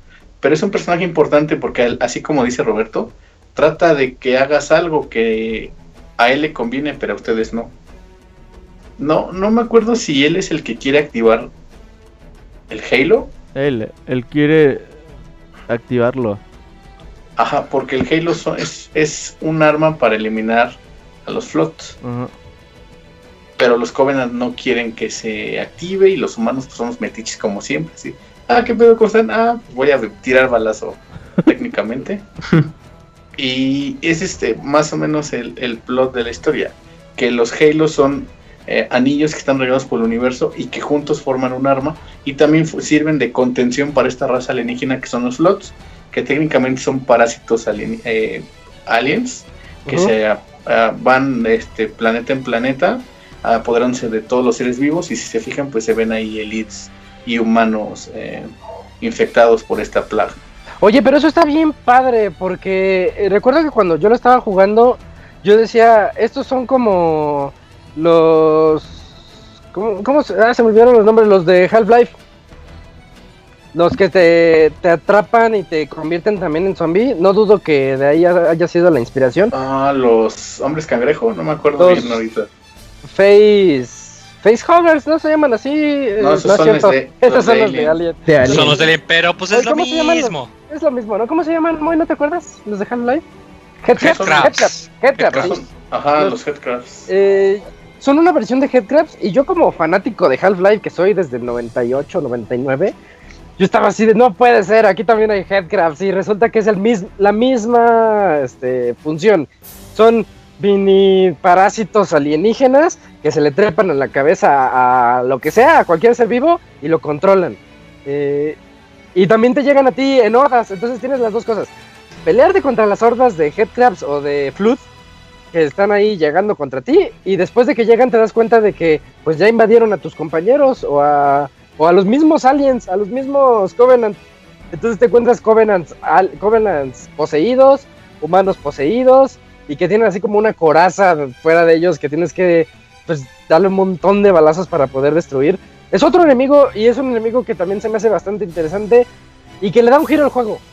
Porque hasta aquí estamos hablando de que vamos más o menos a la mitad del título y si tú ya te comenzabas a sentir un poquito aburrido de, de lo que está diciendo Robert, de los trucos que ocupa Halo para reaprovechar esos escenarios, eh, cuando llegas a esta escena de los Flood y te están atacando todos en horda, o los poseídos llegan y corren hacia ti como si fueran zombies de Resident Evil 5 que ya son más rápidos, bueno, que no había salido en ese entonces, pero en fin, este, sientes que ya estás en un poquito juego de horror, hasta el, yo me acuerdo que en esas escenas yo sí me sentía bastante, tal vez no asustado, pero sí un poquito nervioso. Decía, no, no puede ser, están llegando hordas diferentes, es un enemigo que claramente se ve más poderoso. No hay balas. Es que, a- a- te estresa. De hecho, sí, y la musiquita que te ponen aquí ya es otra, que es una más, este, incisiva.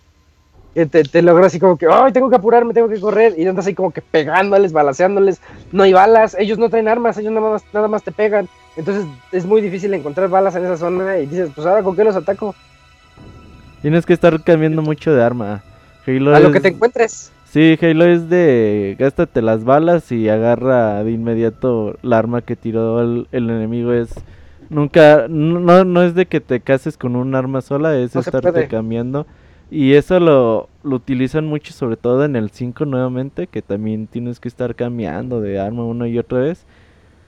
Y decía, mira, ahí está este Blue Gunderson, no sé cómo se diga su nombre, que dice que este Guilty Spark, que quería, ah, pues él quiere básicamente detener a los Flood, ¿no? Porque él te encuentra cuando escapas de, de la nave de los Covenant, o de la, te dice, ah, ¿sabes qué? Yo soy una inteligencia artificial hecha para detener a la amenaza de los Flood, sígueme.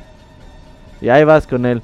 Entonces ya cuando llegas a esta parte donde son pisos y más pisos iguales y que consigues el núcleo y ya te regresas, ya es cuando Cortana dice que pues que el güey te está mintiendo, que no que lo que te está diciendo no es verdad. Entonces, básicamente lo que quiere este güey es activar el arma de Halo y matar todo lo que hay alrededor de pues de la galaxia de 25 millones de años luz para que los flots se mueran de hambre porque es la única forma de acabarlos.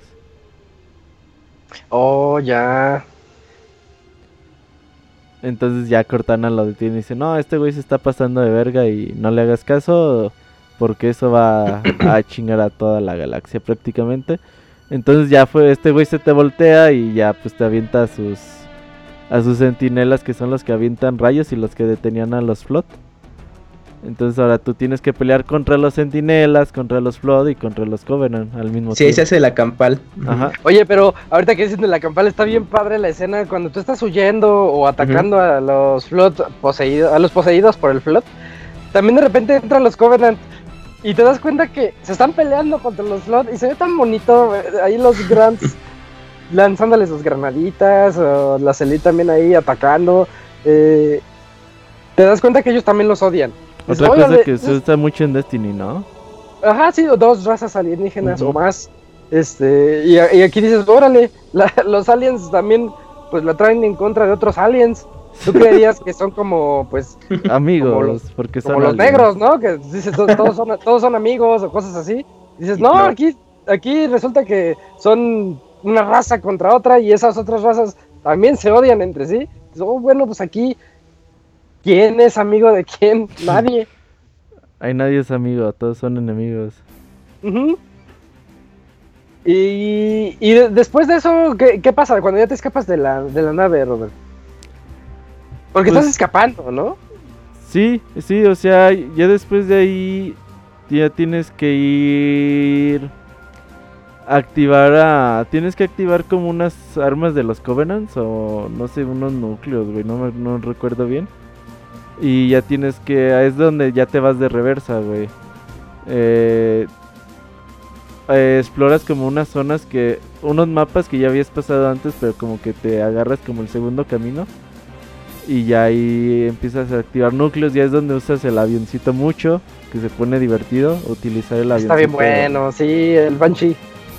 Porque es el que se controla mejorcito de los tres vehículos que puedes controlar, el Warthog, el, el terrestre y el aéreo. Ya cuando le hayas al aéreo, sí. También, también aquí ocupamos el Scorpion, ¿no? ¿Ese es el Mm, tanque? No, Ajá. ese no te puedes subir. Bueno, yo no Eso me fue un poquito subir. antes. Sí, el tanque Sí, sí está te bien puedes padre. subir al tra- tanque. Eh, es donde se te trepan como cinco soldaditos. Y ahí van los cinco soldaditos trepados a él y tú vas Ah, con yo tu... no me pude subir a ningún. con la Dos en los metralleta. laterales, uno en el artillero y tú en el cañón principal. Ajá, y puedes usar la metralleta o el misil o el cañón. Yo sí me quise subir, pero no, no me pude subir a ninguno. Ay, ¿a poco te pasas? Sí, Sí, no, sí, es no. una de las escenas padres. Porque en otros este- sí me he subido a esos, pero en este no. Y me estoy acordando de los estos sentinelas. Tú sientes que ya te están haciendo el paro en esta escena, ¿no? Cuando ya estás con, ya estás harto de los flutes y llegan los sentinelas y ves cómo les, los están quemando con sus láseres. Ah, sí, bueno, ese es Así un poquito antes cuando todavía son tus amigos. Ya cuando se te voltean, ya. Te Ajá, tiran a se ti también. se volvieran todos locos. Los Y algo que me estoy acordando. Ajá. ¿Qué, Robert? No, no, Ah, no, bueno. dale, dale, dale, dale. Algo que yo me estoy acordando es la, eh, la sensación que me daba cada que llegaba a una zona en la que me decía checkpoint. Ah, Porque- claro. Porque tú estás así como loco, dale, dale, ma- matas a los flutes y querías pasar las, las diferentes escenas y nada más no podías. Y ya de repente cuando lo lograbas salía así en un rinconcito que decía checkpoint. Ya sabías que a partir de ahí si te mataban, ya, iba- iba- ibas a, a revivir desde ahí. Y esa es otra cosa que también ya está muy de moda, ¿no? Que ya los juegos. Pues, ya tenemos checkpoints en todos lados. Los checkpoints en Halo son muy curiosos porque funcionan de la siguiente forma. Sí, tienen Sí, su tú- truco. Sí. Ajá, si tú avanzas muy, muy rápido y vas avanzando, digamos que bien, el juego te va dando checkpoints cada vez más largos. Entonces llega un punto en que avanzaste tanto y tan bien que el juego no te da el checkpoint cuando llegas a cierta parte. Eh, de hecho, si te llegan a matar, perderías de ti 15 a 20 minutos de progreso. Si vas, si, o sea, si eres muy bueno. Si eras Sí. como medio maletón y ibas más lento explorando, Y- te daban cada checkpoint de forma más seguida para que tu progreso pues, se fuera guardando más. Entonces ese era el truco Mm. en, en Halo, en Combat Evolved. Que dependiendo de tu desempeño te daban los checkpoints. Órale. Exactamente. Sí, eso sí es cierto. Oh. Eh, ¿usted- ¿Ustedes se ubican la noticia reciente de que los creadores no estaban de acuerdo con el nombre de Halo? ¿Los qué? Los creadores no estaban de acuerdo con el nombre. no me lo supe sabía. eso, no A ver, Isaac. Ellos no querían llamarlo Halo. Decían, eso no va, no va a pegar. ¿Qué es Halo? ¿Qué, qué, qué significa? O sea, va a llegar al- un jugador y va, va a ver Lo los querían juegos. llamar caminata, porque el otro era maratón. O Caminata nada más. Ay, Pues entendí. Eh, No. Sí. Eh, pero ellos decían, no, es que esto no va a vender. Si nosotros le ponemos Halo, no va a vender. ¿Qué, qué- qué jugador que quiere juegos de guerra va a ver un juego que se llama Halo y lo va a querer comprar? Decían, no, y además, y luego sale el sexista y dice, además suena muy femenino. Y yo, "Oye", de, de eso sí, eso sí lo dijeron los desarrolladores. Dijeron, "Su- es un juego, es un título que suena como algo demasiado femenino y que no va a atraer a nuestro público que nosotros queremos. O sea, este, pues ahí se les fue porque ya sabemos que también ahorita, pues la comunidad está demasiado ya diversa en ese aspecto. Eh, y resulta que les pegó. Entonces, no sé de quién fue la idea de que no, se va a llamar Halo porque yo lo digo. Se me hace que fue el señor yo lo Microsoft pagué. el que dijo, sí, dijo, no, pues yo le pongo el nombre que yo quiera y se llama Halo. y Pero le los pusieron el creadores, subtítulo Combat Evolved Ajá. para que Ajá, fuera de como ahí- que supieran que era de guerra. de ahí salió Combat Evolved porque se iba a llamar nada más Halo. Y pues sí es cierto, de cierta manera sí es cierto. Dices, voy a comprarme un juego, ¿cuál me compro? Oh, Call of Duty, oh, este, War, ¿cómo se llama? Este, War something. Battlefield, War, War Something, este, y ves en un, ahí en el mismo ves Halo. Dices, no, pues Halo como que, como que mejor no, pues ese qué. Pero sí Nah. es una noticia más o menos reciente que no querían. Resulta, resultó en una entrevista que les hicieron en donde dijeron que ellos no querían llamarlo Halo. Y a mí sí me sacó mucho de onda. Dije, pues, pues es Le habían puesto. Covenant, güey. Estaría más Covenant. Spartan. Es que Spartan sonaría también como si fuera algo griego. Spartan Wars, güey. Una pendejada Spartan así. Wars. O Sí, Master pero- Chief. Mira, buen dato. Pero Halo está padre. Eh, ya ahorita que llegamos a estas alturas, ¿qué significa? ¿Por qué se llama Halo, Robert? ¿Por qué este? ¿Qué significan estos grandes halos? Pues es esta arma, ¿no? Que está ahí puesta. Como en este juego, como que todavía no te sabes muy bien por qué. O quién las puso. O, o qué- están haciendo No. ahí. Pero de todos modos, pues digo, es esta arma que está ahí. Y que los Covenant. ah, Veneran. Sí, exactamente.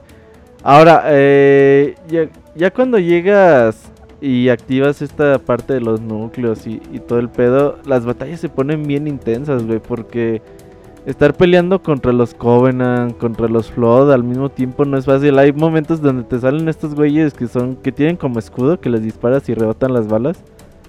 Que son como Ajá. que los enemigos de los más pesados que Los tienen pollos. Los, los, los Covenant.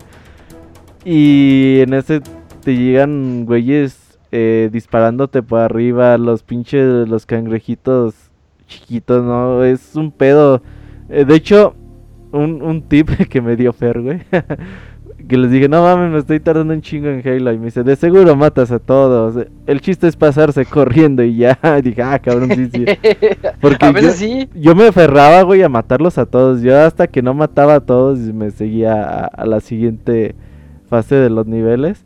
Y ya en esa parte sí dije, ay, no mames, porque de por sí tienes pocas balas y con estos güeyes tan aferrados que son, yo dije, no, aquí me paso corriendo hasta que agarre mágicamente un checkpoint y ya la verga.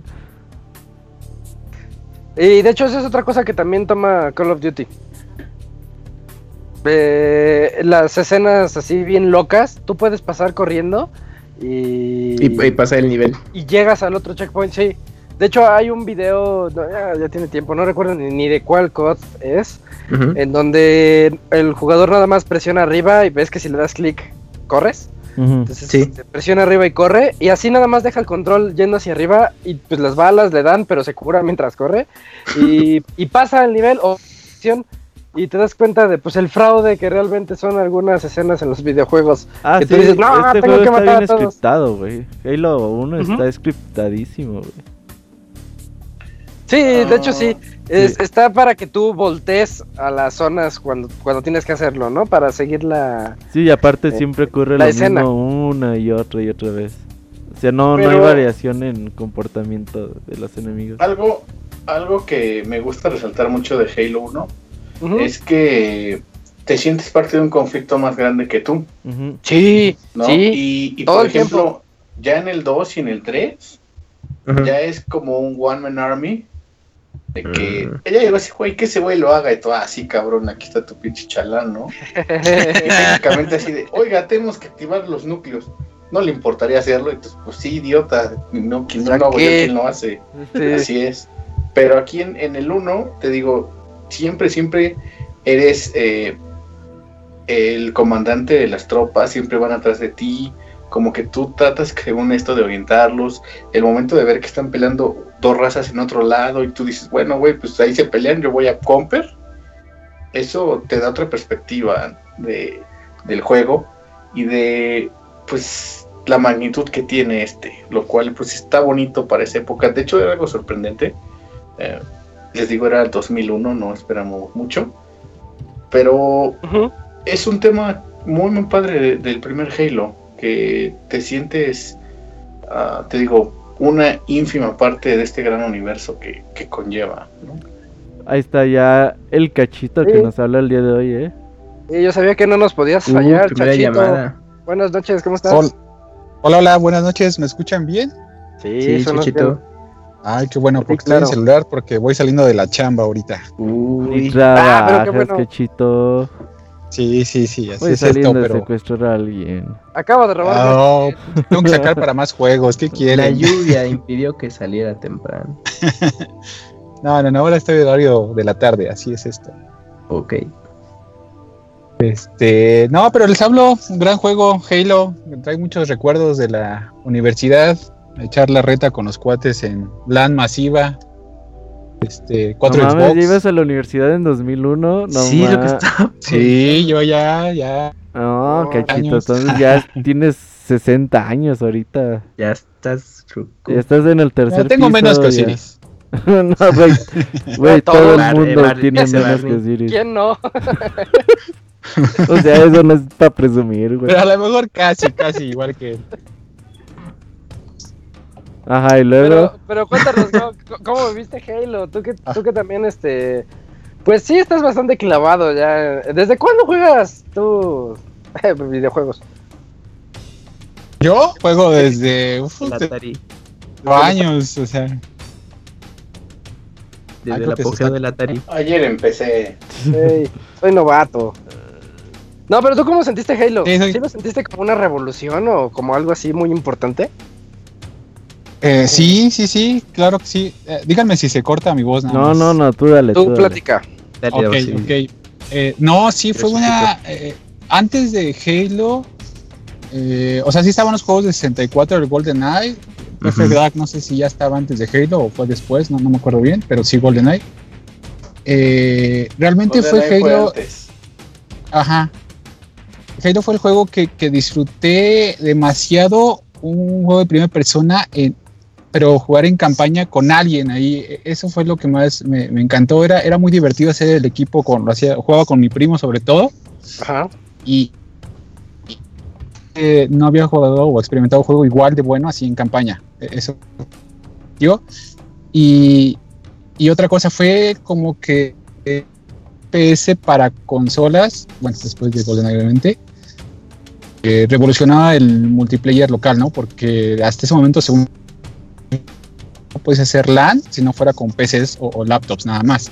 Y habla de, de- de varios jugadores, o sea, me acuerdo que conectábamos cuatro consolas, había cuatro personas y se hacía la campa muy, muy, muy chido, ¿no? Y eh, que, que revoluciona mucho el género de FPS en, en LAN, sobre todo. Era muy chido.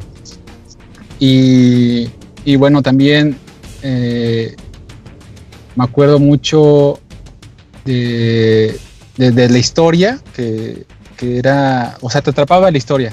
Te gustaba toda esa parte del Halo, investigar. estaba- tú empezabas el juego y como que decías, no, pues, ¿qué es esto? ¿Qué es? Es un, no sé, es una colonia o, o- o qué onda y ya poco a poco vas viendo que realmente es una arma, como ya lo mencionaron, y, y te va atrapando la historia que te, que te va gustando bastante, ¿no? Y, eh, digo, bueno, a mí me gustó mucho lo que era Halo 1 en el primer Xbox. Me, me gustaba. Ajá. Bueno, bueno. y de la ¿qué? historia, sí, sí, te escuchamos, Cheto. ¿Y de la historia qué te parecía? Eh, pues, era, era como mencionaron ahorita, que, que tú piensas que es como la clásica, eh, los humanos extraterrestres, pero luego vas viendo que es este, hay otro ser más maligno, ¿no? Que esos son los Flood, y entonces ya va tomando otros giros. Hace rato de que es bien chido ver cómo entre ellos están peleando entre los Covenant y los Float. Es algo que no había, bueno, yo no, en ese entonces tampoco no había visto en otro FPS y o bueno en otro de tipo de juegos y eso como que le daba más vida no a la historia y al juego es- eso me latía mucho. Y sobre todo los los en la parte de, de los de los este vehículos eh, era muy variado ah, que por eso me gustaba jugar de dos porque Jeep eh, bueno, uno va manejando y el otro va disparando y entre los dos equipos y así, oye, no, dale, dale, oye, nos están dando, apúrale.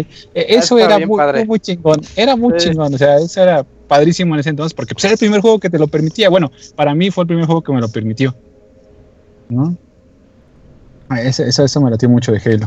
Y también ese entonces eh, esos gráficos eran novedosos, ¿no? Aparte de que la consola pues sí daba 480p reales y, y- y se veía muy Uy, padre el a la consola. ajá.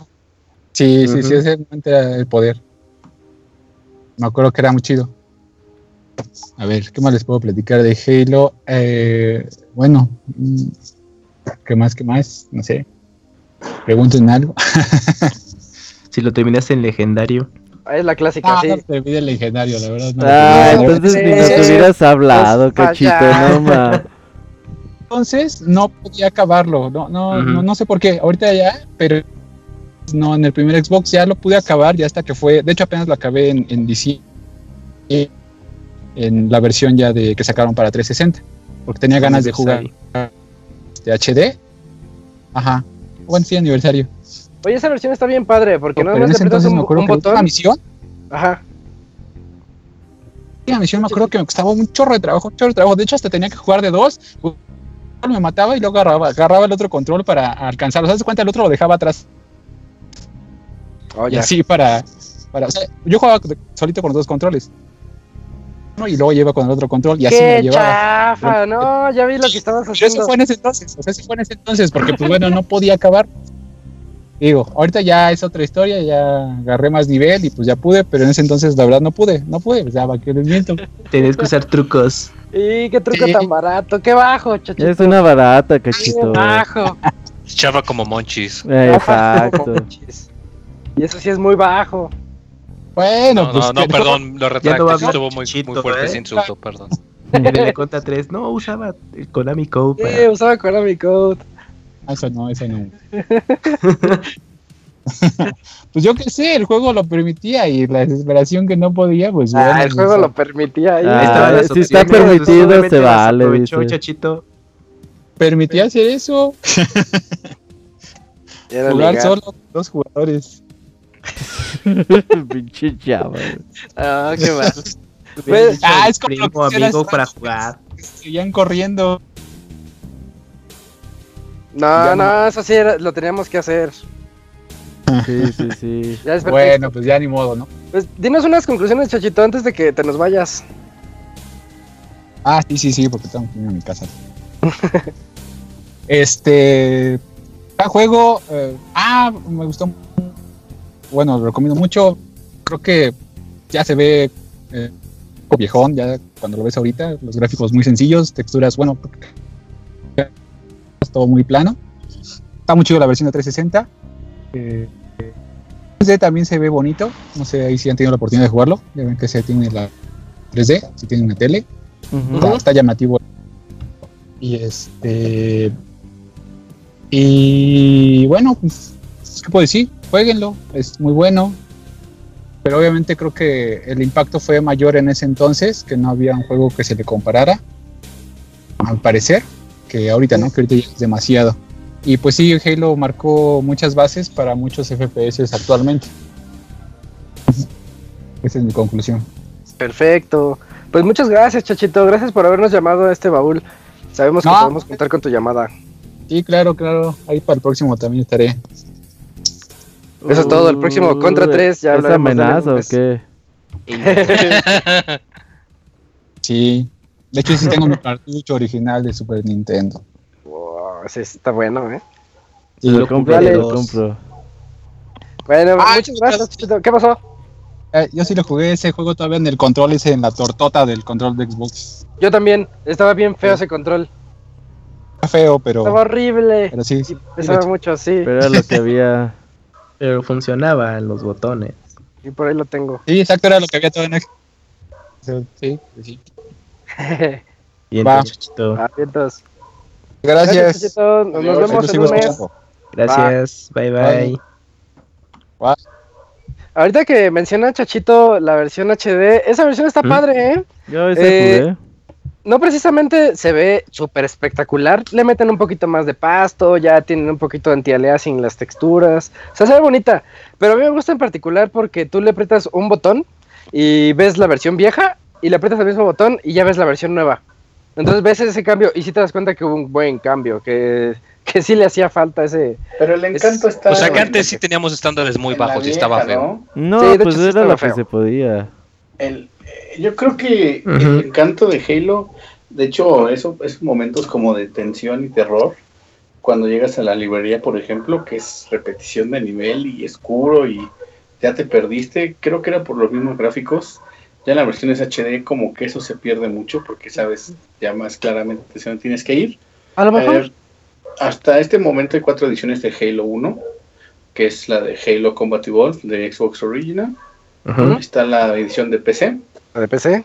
Ajá, está la, Uy, la tengo Halo, Halo Anniversary Collection y está la Master Chief Collection. Ahí pueden Mm. encontrar cualquiera de estos juegos, bueno, cualquier Halo 1 en estas cuatro ediciones, por si a alguien le interesa. Ah, bien. Creo Para que, la, todos... creo que la forma correcta de jugarlo sería en el original, por si alguien le puede dar una Eh. checada. Que, que de hecho, ahorita que mencionaste la versión de PC, el- lo que es Halo 1, bueno, y ya de paso 2, la, la adaptación en PC tardaba como dos años, o sea, sí le daban su exclusividad en Xbox Sí, un, un buen rato. le daban su lugar, no como Ya luego hoy. ya dejaron de salir. Ah. Ujú. Eh, y ya tenemos aquí también la segunda llamada de esta noche. Nos está llamando Jorge Cruz. Hola Jorge, ¿estás ahí? Buenas noches. Jorge, Jorge. Buenas noches. Hola. sí. Buenas noches. ¿Cómo estás? ¿Me escuchan? Sí, te escuchamos bien. Ah, Sí. perfecto. Pues bien, aquí llegando a casa gustan echar un café y un pan. Uy, ahorita con esta lluvia. Eh, Consiéntete. Sí, no, to- to- to- tocó causa en el DF. Pero tenía muchas ganas de participar en este baúl. Porque es un juego que realmente tiene muchos recuerdos padres para mí. Y tengo tres anécdotas eh, interesantes, más que del Ah. juego, de lo relacionados al juego. Uy, No importa, anécdotas. para vas. eso son estos Güey, Esas son las chidas. Sí. Sí, sí, sí. Ahí les va la primera. Mi hijo se llama Master Chief. Uh, Casi, casi. La, la primera, la primera es. eh, la primera vez que conocí el juego fue a través de, de la PC. Eh, estaba en un proyecto en Chihuahua. Así que, este, por azares del destino, nos tenían que retener alrededor de un mes sin tener que tocar sistema. Así que entre tres cuates compramos el juego. Y eran las retas de 17, 18 personas en LAN. Uf. Sí, se ponían, se ponían buenas. El prácticamente orgasmeó, eh. de- no sé. No, es que yo en eso me pasaba los recesos en la prepa jugando el demo de Halo en Con PC en Red 17 personas metidos. en solo lo- con el no de mames. la qué bárbaro. Pues es que era lo único que podíamos instalar, no podíamos meter el disco bueno. Pero bueno, continúa, continúa. Eh, eh, exacto, imagínense, 17 cuates Este, todos pues de la edad, éramos entre 20, no, como entre 30 años, más o menos, ya chaburcones. Órale. Pero la onda era que estábamos en un tapanco, Chihuahua, a 40 grados. Uy, Pero bueno, No se, ponían, inventes. se ponían padres, así que este realmente se, esa es una anécdota. Segunda. sudoroso y todo. Sí, y no, y sobre todo era de 9 a 6 de la tarde. Y apestoso. y- No, eso sí era juego de machos. Ah, Sí, sí, sí. Segunda- Xbox derretido, Xbox derretido. Sí, como, era, co- como era en PC, pues no había bronca, ¿no? Pero si hubiera sido en la cajita, hubiera estado, hubiera estado cañón el calor. Sí. La segunda anécdota relacionada con este cuando empecé a jugarlo se me hacía muy parecido a los controles. Yo siempre he sido, yo siempre he sido de PC. Yo venía desde la época de Doom, de, de Quake, de todos esos, así que realmente se me hacían muy, muy parecidos los controles. Cuando me voy enterando que quien lo, que quien lo había producido, pues me di cuenta de que en mis años de cuando empecé a trabajar, eh, yo, traba- yo jugaba con los, con los primeros juegos de, de Bungie, los de Marathon. Para que se den una idea, yo estaba trabajando de, este, de, este- de tester de Apple, así Ajá. que nos llegaban todos los demos y pues me aventé los dos, tres jueguillos de, de Marathon. Claro, ahorita uno los juega y dice que es, esta, que es este asco, ¿no? Pero Ah, feos. pero me gustó mucho que realmente, exacto, me gustó mucho que el control prácticamente fue, fue heredado. Así que era muy, muy intuitivo. No, mira. Y la tercera anécdota es este, que ese fue el primer juego que mi esposa me regaló. Bueno, la que era mi esposa, y realmente pasábamos horas jugando con, con él. Nos metíamos al cuarto y eran de, vamos a echar la reta de, vamos a aventarnos este, el- este, la, la historia Un Halo. literal, Ajá. eh, eh, literal, teníamos una, bueno, tenemos una tele, en ese momento era la única que teníamos, como de 20 pulgadas, 18 pulgadas, a pantalla dividida. O sea, cada 40, 50 minutos era de, espérate, a tallarnos los ojos porque ardían". ya no veo. ya no veo, pero, pero fue muy padre y realmente de ahí a mi esposa este, le, latió, le latió el juego y es... Y, y luego esas pantallas que eran como que ver un poco. Sí, sí, sí. Sí, sí, sí era súper complicado. Ahorita o sea, prácticamente lo ocupamos de, de tele de cuarto y pues sin problemas, ¿no? Pero pantalla de video era, era, era un asco. Y ahorita, y bueno, y la, la última anécdota, el, el plus, es hace poco pasamos por una época medio, medio pesada, así que me tuve que deshacer de varios juegos, Ajá. pero realmente el único que se quedó fue el, el juego que me regaló mi esposa. El Halo, Eh, en este pues- caso el aniversario, así que este, pues es padre para, para nosotros, es un juego que nos ha, nos ha dado muchas horas de diversión, nos permitió unirnos mucho como pareja. Y no, mi hijo no se llama John, John. pero Se llama se llama 117. Juan. Se llama se llama Juan. Juan 117. No, pero este, pero sí, es un juego muy, muy, muy padre. Y sobre todo quería compartírselos a ustedes, ¿no? Que, que nos han, nos ha compartido tanto, tantos estos, estos años. Mira qué padre. Sí, son buenas No. historias. Sí, así que pues, pues muchas gracias y pues un abrazo a todos. Y luego ahí nos dicen a dónde les mandamos las pizzas para la cooperacha. Oye, oye, oye, oye. Si acabaste el en legendario. Eh, sí. Ay, Ya nadie nos no, acaba el legendario. Esos, esos vecinos son bien ruidosos. No dejan de mover la cama. Uno pues, están jugando Halo 1. Sí, no, no, realmente no. Soy, soy el clásico que lo agarra dos, dos, tres horas y hasta ahí realmente no. Por las actividades de, de adulto, Ya, pues ya ya no no es da la chance, misma pero paciencia.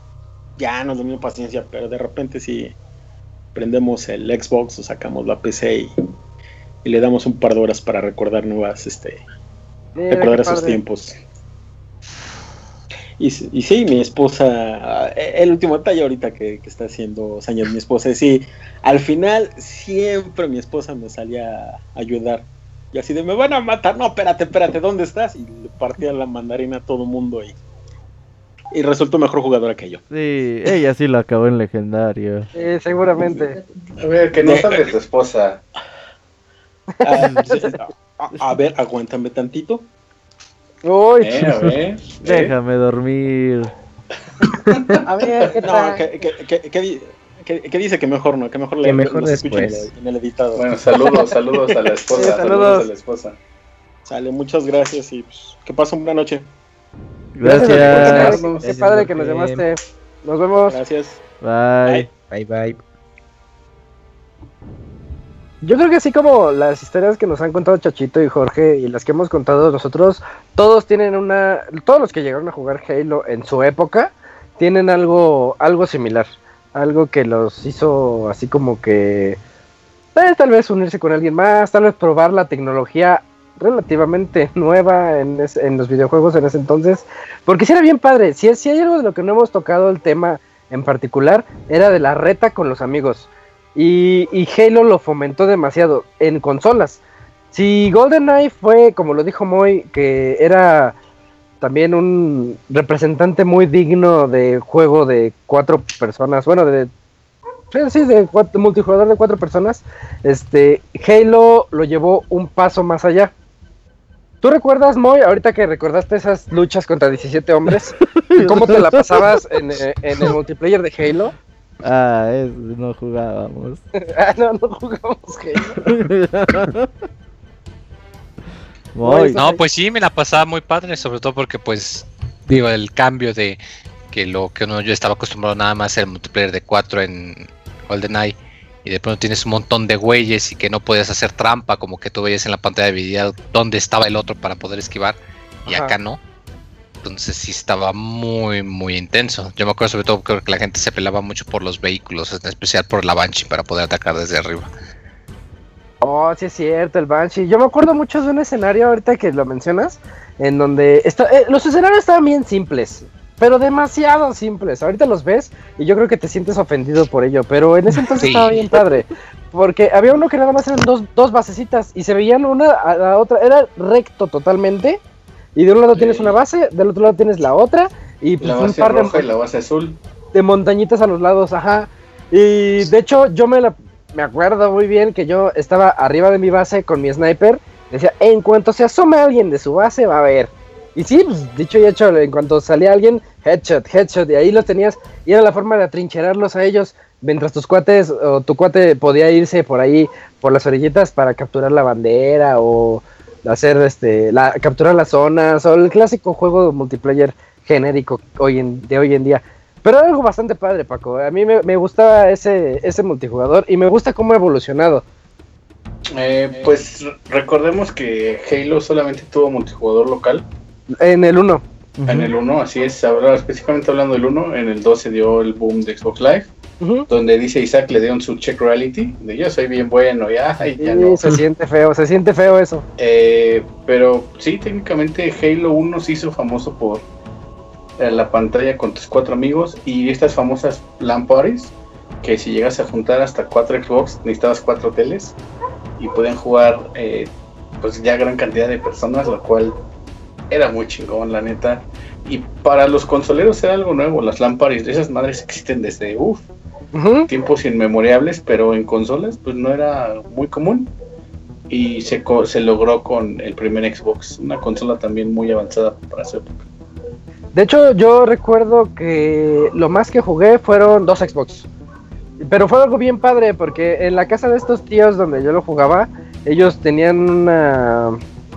Pues estaba el patio y estaba un cuarto y estaba el otro. Entonces lo que dijimos es, no, no, no, no, no, no nadie va a hacer trampa aquí. Entonces nos vamos a dividir en dos equipos de cuatro, cuatro en un lado, cuatro en otro. Pero nuestro cablezote Ethernet atravesando el patio para conectarlo en una, en una tele con cuatro y en otra tele con otros cuatro. Y así estábamos como en grupos. Ay, lag. Y- oh, ahí lag. no, pues ahí, ahí no había nada de lag. Pero- Perforando, perforando la casa. Pero para esa- pasar es algo el cable. Para que pase el cable de internet. Para que pase, pero nos valía y eh, fue algo bien padre. Y es algo que no he vuelto a experimentar hoy en día.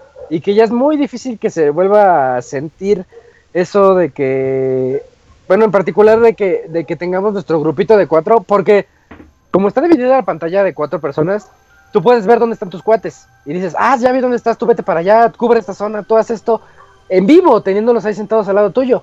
mientras el otro grupo de personas también está por allá haciendo lo mismo y planeando ellos por su parte. Es y que eso, era aunque- increíble, ¿no?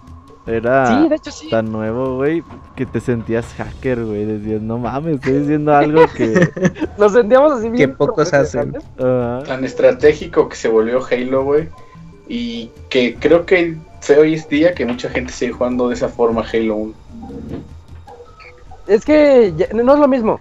Aunque digan que ahorita el modo multiplayer online sea lo, lo mejor que existe y todo. Y pues sí, te, te deja jugar con, pues, con gente de otros estados y otros lados. Pero no le van a llegar a eso de poder conectar tus dos consolas en LAN y echar la reta sin que uno viera al otro. Eso estaba bien padre. Y les iba a comentar otra cosa. Em, mm, ya se me fue. Bueno, hablen, hablen en lo que pienso.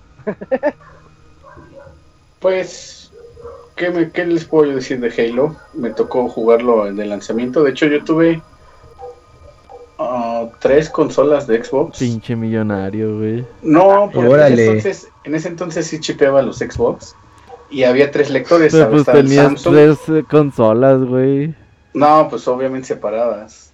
Recuerdo que ya conté esta anécdota mucho tiempo, pero en un cumpleaños, exactamente en el 2001, les dije, quiero un celular y me dieron 2.500 pesos. Y Te cuando fui al bazar, al extinto bazar de, de Perinorte aquí en la Ciudad de México, en el Estado de México, Oh, ajá. eh, llegué así de, quiero un celular, pero de repente vi así un Xbox y dije, ne, chingue su madre el celular. Deme ese Xbox, por favor. Llegué a mi casa y me dijeron, ¿y el celular? Este, No, el pues- Xbox te deja hablar con tus amigos. El Xbox, Ajá. el Xbox este, se conecta al internet, adiós. Ya. Te deja instalar Linux. Ah, no, ese era el Play 3. Ey, El y tuve la original que era en color negro, negro mate, industrial normal. Sí, Estaba, compré una edición de Halo, la verde, que ya traía lector Samsung, por cierto. Está bien feo. Ajá, esa y- no, me, pero no era, me gustaba. era una edición especial, era el bundle que ya venía con Halo Compatible. Ajá. Y después tuve una Xbox One Crystal que traía Halo y traía Ninja Gaiden en el mismo juego, eh, bueno, en la misma caja.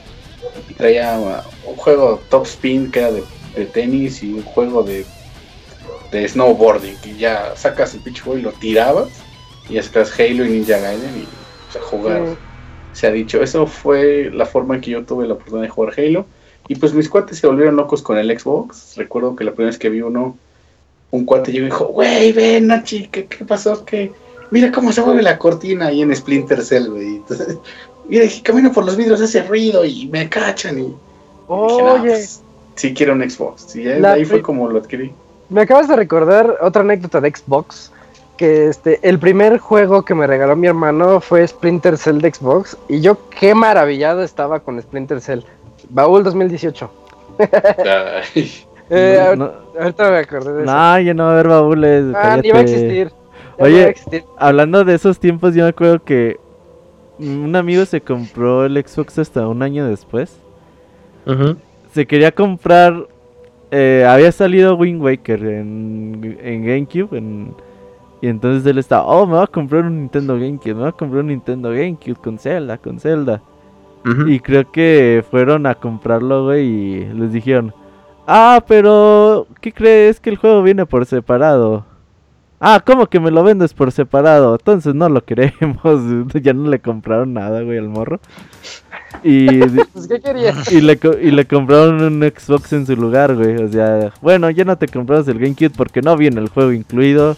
Así que, pues, te compramos la consola que sí trae juego incluido. Y le compraron Xbox y mi amigo también veía con desprecio al Xbox, güey, porque él quería jugar Wind Waker, güey. Y le Oh. compraron el, el Halo en su lugar. Es que en ese, en ese entonces, si la consola no incluía un juego, como que no valía, ¿no? Porque eh, ibas acostumbrado que las consolas previas incluían uno. Y ya Sí. cuando se empezó a perder esa costumbre, desde, pues, ¿cómo que no viene con un juego? ¿Cómo voy a estrenar esto? Y pues ya, uno se indignaba. Y pues mira, un CD, güey. sí, pero pues en este caso con la anécdota del GameCube era de, pues no, no incluye juego, pues a ver qué otra opción tiene. Y pues ya venía el paquete No, de Ah, pero yo quiero Xbox un con GameCube. Halo. Que no, te voy a comprar otra cosa. A, a mí me tocó que un vendedor de Sanborns me regalara un control, güey, porque no me lo cobró. Porque me bajé de los Ah, pantalones. Eh, hice Roberto Lulo bajarse los pantalones. Pero ¿por qué no te lo cobró, güey? No sé, güey, cuando hicimos, cuando sacamos No la sé, pues nomás me fui corriendo y no me dijo nada. no, No me dijo que lo pagara. llegué a la caja con el cristal, llevé un control extra, era verde, por cierto. el Crystal. Y dije, bueno, vamos a llevar esto. Dijo, ah, sí, mi cuate pagó con su tarjeta porque él me la prestó en ese entonces. Y ya cuando llegamos, llegué a la casa, empezamos a sacar así, ¿cuánto te debo? Ujú. Dije, oye, güey, el control no me lo cobró. Pues ni pedo, se chingó ese güey. Digo, no creo que se lo habían cobrado. Pero pues ya Yo creo tenía que los sí. controles. Ese güey lo han de haber corrido y Lo- su vida debe haber sido un fracaso después de Sí. eso. Si por a tu usted, culpa. señor vendedor del Sambors, lo corrieron de su, vi- de su trabajo y su vida se fue al carajo porque su novia lo dejó por pobre y su familia lo abandonó, discúlpeme. No fue mi intención, pero fue su culpa. no fue mi intención, pero fue su culpa. Yo ya me acordé lo que les iba a contar. Em, de hecho, el, el Xbox como que fue mi primera... ¿Cómo se llama? Mi primera aproximación a lo que es meterse con circuitos y eso. Porque ese Xbox de mis tíos se descompuso. Entonces no sabíamos qué era lo que pasaba y dijimos, pues vamos vamos a abrirlo junto con otro tío que le sabe Vamos a ver qué tiene. a eso. Vamos a ver qué tiene, ¿no? Y ya lo abrimos y vemos que está lavadoras. todo chorreado. Ándale, algo así. Y este, y vimos que estaba todo chorreado. No, pues quién sabe qué será. Ahorita ya puedo decirles que lo que pasa es que se le, le explotó uno de los capacitores de seguridad. Mm, Pero en entonces decíamos, ¿qué es ese tubito que está chorreando? Entonces era un capacitorzote que tienen los Xbox adentro. Entonces lo que dijimos, pues vamos El a buscar. capacitor de flujo. Entonces, Ajá, ajá, eso- el- eso es lo que iba a decir, Elisa. capacitor de Es el flujo. capacitor de flujo para dejar en el tiempo, tío. Sí, y pues lo desoldamos y nos fuimos a buscar dónde había componentes electrónicos y que le ponemos uno igual y que jala. y nos y eso me viene a la mente hace rato que dijo Robert que nos sentíamos como verdaderos hackers. Entonces nos sentimos así como que la- ya los más pros del mundo por haber reparado un Xbox así, pues, quitándole el capacitor y soldándoselo otra vez. De hecho, es un problema muy común de esos Xbox. Tienen ese capacitor. Ah. Curiosamente, utilizan el capacitor para retener la información. Todas las consolas utilizan una pila de reloj. Y esos güeyes dijeron, pues vamos a meterle un capacitor, güey. Entonces, eh, pues ese es muy normal o muy común que si ustedes tienen un Xbox guardado, ese capacitor sirva. ya... Ya se chingó. Sí, porque El tiene problema- una vida útil de 10 años. Sí, el problema es que si ese capacitor se chorreó y eh, hizo un desmadre en la consola, eh, Ya. adiós pérdida. su consola. Entonces, lo mejor es abrirla y cortarle ese capacitor. Nada más es cortarle las patitas y ya no va a guardar la fecha ni la hora, pero pues ya su consola va a seguir viva por muchos años más. Sí. Mm, Y pues nosotros la, la logramos como que librar en aquel entonces, y le estoy hablando como en 2002 o 2003, todavía antes de que siquiera entrara a la carrera. Entonces fue, fue algo, fue algo muy bonito. Eh, pues ya, ya llegamos al final de este, de este programa, pero no sin antes, Robert, pues cuéntanos el final del juego, ¿no? Esa, Pues- esa última persecución bien épica, está padre. Como te digo, el juego te manda por unos ciertos mapas y después te manda de reversa. Todo el juego te lo echas de reversa. Y ya pues terminas donde empezaste, justamente la nave donde donde empezó todo, en la nave de, de estos güeyes, donde revivieron a, a Master Chief o lo descongelaron. Y pues lo que tienes que hacer es decir, bueno, pues vamos a tener que destruir el Halo. Eh, ¿Cómo lo destruimos? Pues con los... Con las- Sobrecargando los núcleos del Pillar of Photon. Ajá. Sobrecargando los núcleos de la nave. Entonces, pues curiosamente hay un chingo de Covenants en esa nave, un chingo de flots. eh, Sí. Y pues llegan los sentinelas otra vez. Entonces, pues ya ahí haces todo el pedo, sobrecargas los, los núcleos, aventándole granadas. Lo que me llama mucho la atención es que Halo no, no cuenta con este sistema de, de jefes finales, ni mucho menos. Todos, No, todos los cierto. encuentros son muy, muy sencillos. Y aquí pues la mecánica nada más es a- aventarle granadas a los núcleos. Y ya cuando se sobrecalientan, pues ah, la clásica de tienes 15 minutos para escapar. De- en realidad son cuatro. Sí, y ya el, pe- el pez que te dicen súbete al coche y dices chinga tu madre. Pero, el Ay, escape, pero el está chido. El escape está Sí. chido. Me recordó Es mucho a Metal recta, Gear, creo. ¿no? ¿A cuál? A Metal Gear, al Solid. Ándale, sí, Ah, tiene, sí, sí, sí, cierto. tiene ahí algún un parecido. Sí, Sí. homenaje en vida. Eh, spoileamos Metal Gear, por cierto. No, Eh, bueno, había ahí un especial qué de mil horas. Sí, Hay una no- parte donde se parecen. Ajá. Y, y este. Pero, pero está bien padre esa sección porque tú ves la, la desesperación de los Covenant y de los Flood. Vienen corriendo así como que no saben hacia dónde irse. Se ven tan chistosos porque van así como, ¡ay, qué hacemos! Así todos vueltos locos. Y tú en medio atropellando a medio mundo, así, ¡ah, muéranse todos! Y ya puedes irte eh, a través de unos, este, unos puentes que se están cayendo y tú puedes agarrar velocidad para saltar y llegar a la otra zona. Eso está, eso sí se, se juega bien padre. A mí me gustaba mucho ese final. Y ya cuando llegas al final, pues se ve como acaba explotando todo. Eh, sí, de hecho, te dan el Warthog, el Warhawk, eh, escapas de, de esta explosión masiva y te subes a una nave para huir. Y uno de los gags que tenía Halo era que nunca veías el rostro de Master Chief. Cuando Sí. se empieza a alejar la nave, eh, Se se ve como el jefe se va a quitar el casco Ah, y, sí. la, y la nave se aleja. Y te no deja como- es cierto. Te deja como un sabor de, ah, pues ya no va a haber dos. ¿No? Porque Pero- sí, pero Pues pues, ya, sí, lo- obviamente ya lo logramos. dio el hitazo y apareció Halo 2. De hecho, para la gente que jugó el 3, eh, la última misión es muy parecida a la, a la 1. Spoiler. Te dan un Warthog Y tienes que, tienes que oír. 2019. Creo que Nah, tienen que El- el- jugarlo. de hecho, el 3 yo siento que es... Dijeron, bueno, el 2 modificó un, Un poquito la, del uno. la cosa. Sí. Y el 3 sí, se me figura un montón el 1 otra vez. Pero potenciado, está bien bueno también. es el multiplayer que más he jugado, creo que en consola Halo 3. Y el 4 se me hace tan malo, tan, tan malo. Mm, Para mí Halo murió en Halo 3, punto. Sí. Ya, ya no hay más. No, el ahí Reach es muy cerraron su bueno, güey, trilogía. no mames. Pero el Reach es una precuela. Es precuela, ¿no? Sí, entra en el grupito. Oye, es pero Halo 4 no está mal, ¿eh? Nada más que... A mí no me gusta. Nada más está culero. No me gusta, no me gusta el encuentro final. Pero No me gusta nada del 4. El que sí está muy malo es el 5, güey. Era peor. El de hecho, 5 con- sí está pues, con muy, el- muy malo, güey. Si usted Con el quiere cuarto jugar Halo, trilogía. puede jugar Destiny y es lo mismo. ¿Eh? Es como una evolución natural de Halo. Sí, Sí, es una evolución muy, Bungie.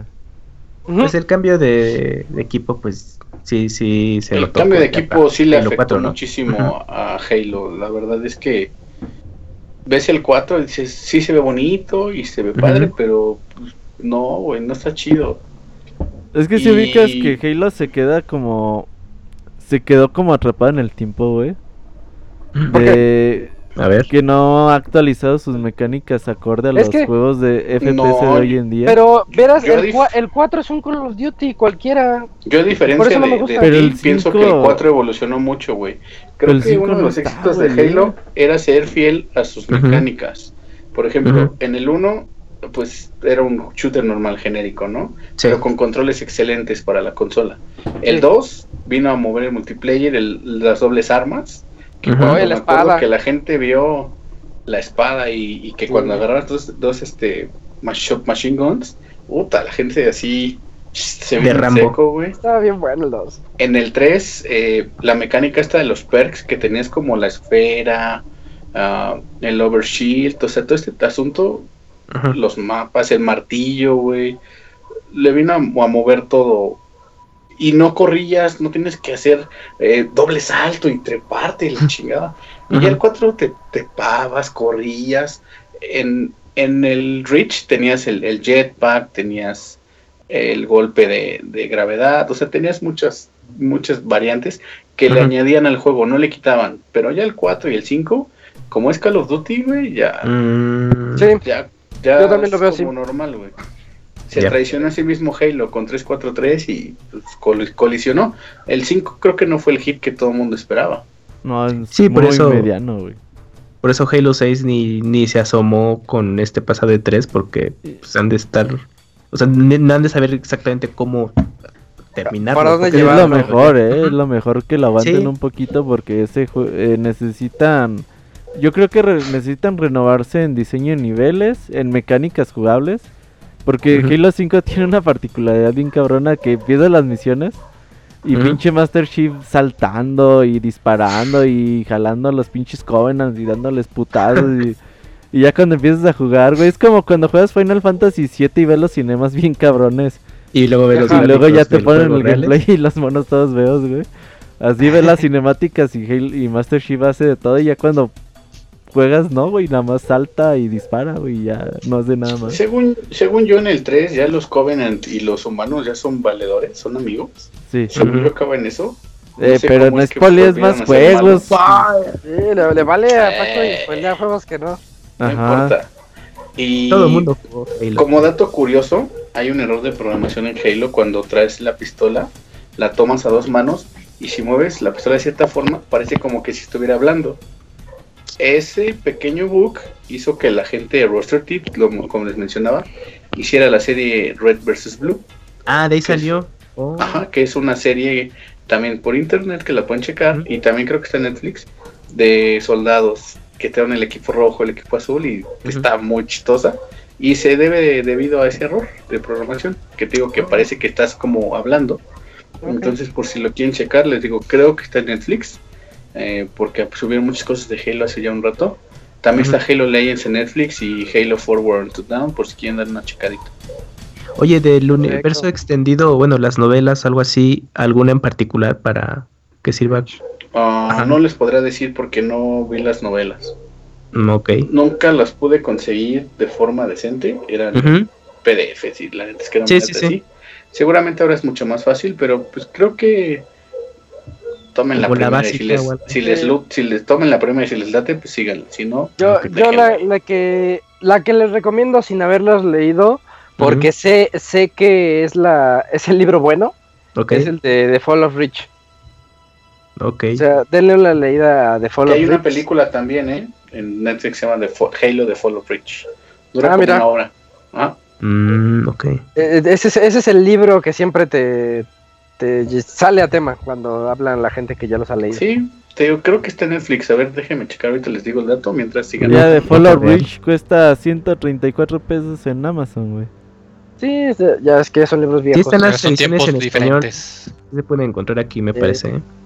Pues ya llegamos también a, a la zona de las conclusiones, ya para terminar este, este podcast. Y pues en lo que Paco sigue ahí como que cavilando, Camuy, cuéntanos tú tus conclusiones. Pues eh, yo llegué tarde con todo este rollo de, de Halo, pero cuando lo jugué en su momento, pues la, la pasé bien. Sí, ya se notaba el paso del tiempo del ¿Cuándo? primer juego. Uh, yo lo jugué aprovechando la retrocompatibilidad de 360. O sea que toda esa. Sí, pues es que no. Salté el primer Xbox y ya, ya dije, bueno, pues hay que jugarlo en 360. Porque aparte el juego lo conseguí ya muy, muy, muy tarde, por suerte, todavía lo pude encontrar. chafa, Camuy. Pero sí, ten- pero quería conocer eh, todo este rollo de, Halo porque con Halo 2 pues, se dio todo este boom y mucha gente emocionada y ya con en puerta de Halo 3 dije, bueno, pues tuve suerte de po- poder conseguir el primero y conocer porque mucha gente le digo le gusta la serie y me pareció muy interesante. Yo creo que el, la versión más refinada pues, ha ser con todo este rollo del 2 que ya han estado platicando pero fue, fue interesante conocerlo, eh, con los orígenes, y pues al día de hoy lo, lo vuelves a ver y si dices, ah, pues el tiempo eh, eh, ha pasado muy mal por este juego, pero pues ya con la versión de aniversario, pues ya se puede jugar dignamente, pero pues vale la pena que lo, que lo conozcan, si es que no lo habían evitado por alguna razón, y pues ténganle paciencia al juego, porque pues el, el mismo ritmo no es igual de frenético como los últimos, entonces ahí sí, paciencia, pero vale la pena conocer su, su origen. Muy bien. Eh, tú, Moy, tus conclusiones. Eh, pues, ah, como lo he contado, eh, Halo pues a mí no es un juego en realidad que me agrade mucho. De hecho, siento que de cierta manera como que De hecho, no sé por qué viene el baúl. cambió mucho la manera en la que funcionan los los, los juegos. de shooter. Ah, Siento, ya lo había comentado antes, que fue la primera vez que se le dio un impulso a un producto de videojuegos muy grande en el aspecto de crear promociones con otros productos, toda la, la, ahorita pues ahora nos reímos, por ejemplo, cuando hablamos de no, que en Overwatch está Diva con sus doritos y su Mountain Dew, bueno, pues aquí empezó todo eso, por Sí, extraño que parezca el legado de el buscar el patrocinio, el buscar ese tipo de, de darle un empujo, de darle mucha publicidad, de hacer que en realidad la gente sepa qué es esto y hacerlo conscientemente, pues es algo que no, no se había dado antes y que pues que gracias a eso de cierta manera pues impactó mucho la manera en la que se distribuyen, en la que se hacen publicidad de los videojuegos hoy en día. Eh, y pues que aunque por el momento creo que no, no se ve mucho, porque tengo entendido que este año no va a salir ningún Halo, lo cual extraña bastante. Pero pues cabe pensar que todavía va a durar un buen rato, no sería muy raro que dejasen caer esta franquicia que como lo comentamos es prácticamente la, la mascota de Microsoft precisamente. Así es, la mascota, como lo mencionábamos también al inicio. Eh, Robert, tus conclusiones. Pues yo estoy muy contento, la verdad, de Halo, sí es de esas franquicias que, que quiero jugarme todos los títulos, ya no me faltaría el 2 para, para tenerlo todo listo y la verdad es que me da gusto, digo, ya tenía mucho tiempo queriendo jugar eh, el primer juego de Halo y como les decimos a veces en el baúl ponemos como pretexto ya para como obligarnos a, a por fin jugarlos. Y la verdad es que todos me decían es que esta envejeció mucho y que te va a desesperar. La verdad es que no. O sea, creo que el juego está bastante bien. Eh, más allá de las trampitas de los mapas que tiene y a veces que, que te desespera un poquito. Pues que no te dan armas y eso. Pero la verdad es que bastante bien. El juego está muy, muy... Eh, bueno todavía para jugarse hoy en día. Sobre todo yo jugué la de la Master Sheet Collection. Y muy bien la versión, ¿eh? Sí, está bastante decente esa versión. Eh, ah, Paco, cuéntanos tú tus conclusiones. Ah, muchas gracias, Isaac. Eh, ya como nota cultural, sí está Halo está? Fall of Reach en Netflix, está Halo Legends y la miniserie de internet que les comentaba. Pues, ¿qué les puedo decir? En el año 2001 era joven, impresionable y Halo lo logró. Me vendió todos los juegos. Eh, notaron el amor que le tengo a esta saga. Realmente la aprecio mucho, lo jugué mucho. Y fue uno de los primeros juegos como que importantes para el Xbox y importante también para mí. Porque fue de los juegos que pues sí me costó lana. Así de pues ya lo voy a comprar yo, ya ni pex. Y algo dijo muy, muy interesante. Halo puso de moda, muy de moda las ediciones especiales. Creo que a partir del casco de Halo 3, la edición especial. Ah, el casco. Estaba re mejores. feo. Ah, desde ahí se vino el boom. De Está mejor el de Killzone. Edición especial, edición especial, edición especial. y Halo 1 es un después de los juegos. Es el juego que puso Microsoft dentro de la industria. Y que sin él, hoy sería un panorama totalmente distinto para la compañía. Así que, pues, gracias a Halo. Ojalá que la saga retome su lugar. Porque mucha gente decía que era el rey de los FPS. Y sí lo fue durante mucho tiempo. Ah, Killzone le- se puso el mote Halo. del el, Halo Killer. el, el Halo Killer. Ajá. Le salió el tiro por la culata. sí. Así que si tienen chance, de verdad, cómprense un Xbox original, ya arreglado, que el Robert les venda uno arreglado y, y ya puedan jugar Halo, Halo chido. La neta, el 1 en original está muy chido. Eh, síganse con toda la saga, ya neta, el 2 está muy bueno, el final es triste, pero vale la pena probar. ¿Cómo estarían las cosas que cuando salió Halo 3, güey, eh, vi un video hecho de- en YouTube, ahí 2006, 2007, no recuerdo, que ya hacían como un panorama así futurista que decían, eh, año 2010, sale Halo 4, la gente desbordada, compre, pues ya como que te pintaban que ya la gente ya nada más iba a comprar Halo y nada más, güey. Que salía Halo 20, güey, y que ya vendía 100 millones de unidades el juego y que ya nada más la gente jugaba esa madre toda enajenada. Y no, la verdad es que el futuro fue muy diferente. Sí, como todo, ¿no? Sí. Tuvo su, su época de éxito demasiado rotundo y ahorita está como en esa en ese intento por volver a surgir. Ya, eh, ya por último yo les voy a les pues mi, mi- en mi conclusión yo lo que quiero decir es que yo sí fui un fan muy acérrimo de la saga, en particular de Halo 1 y 2. Yo estaba fascinado con esos juegos. Eh, Halo 2 fue mi primer preventa en toda la historia. Eh, Órale. De hecho, de hecho, a mí no me gustan las preventas, nunca me han gustado, digo, pues siempre hay. Eh, rara vez es cuando se acaban, pero en ese sí, yo lo necesitaba, salió un miércoles. Recuerdo que era un miércoles y yo lo estaba esperando porque No lo necesitabas, Isaac. Sí, lo necesitaba en mi vida. y, y yo estaba esperando que llegara mi papá porque él era el que me lo iba a traer y llegó bien tarde y yo decía, no, no puede ser, debí haber ido yo por él. Y, y sí, me desvelé jugando y fueron épocas muy bonitas, pero en particular el 1 yo es de los juegos que más veces me he acabado, no sé cuántas. Siempre he dicho que entre Metal Gear Solid 2 y 3 es, por ahí debe estar mi récord de juegos más, más, de más veces que me he acabado. Pero, pero Halo 1 sí, también más de 20 veces sí me lo acabé. De tanto que estaba yo así clavadísimo, nada más haciendo speedruns, o de que la reta con los tíos, o de acabárnoslos en legendario. Todo eso, eso, eso representa cosas muy padres eh, en mi vida y cómo, cómo lo jugaba yo con mis familiares. Eso, eso me gustaba bastante. El tema de la de los fanáticos religiosos de estos del Covenant me tenía fascinado. Yo decía, ¿cómo puede ser que alguien en su en su ceguedad, en su ceguera, cuando ellos dicen, no, tenemos que prenderlos porque nuestra antigua civilización los dejó y eso nos va a llevar al, pues a, al paraíso o no sé qué, versión tendrían ellos del paraíso? Y no, pues el, el ser humano dice, no, date cuenta que esto va a explotar todo, no es un arma religiosa, es una es un arma letal que va a matar a todos los seres vivos. Entonces dices, oye, el tema tiene algo, un poquito, un trasfondo un poquito más serio y más fuerte de lo que aparenta a primeras instancias. Y es algo muy bonito también. Eh, y como lo dijo Paco, un juego que fue emblema de emblema de una compañía tan grande como lo es Microsoft. Realmente Halo yo se lo recomiendo a todos como pues como lección de historia, casi casi ya.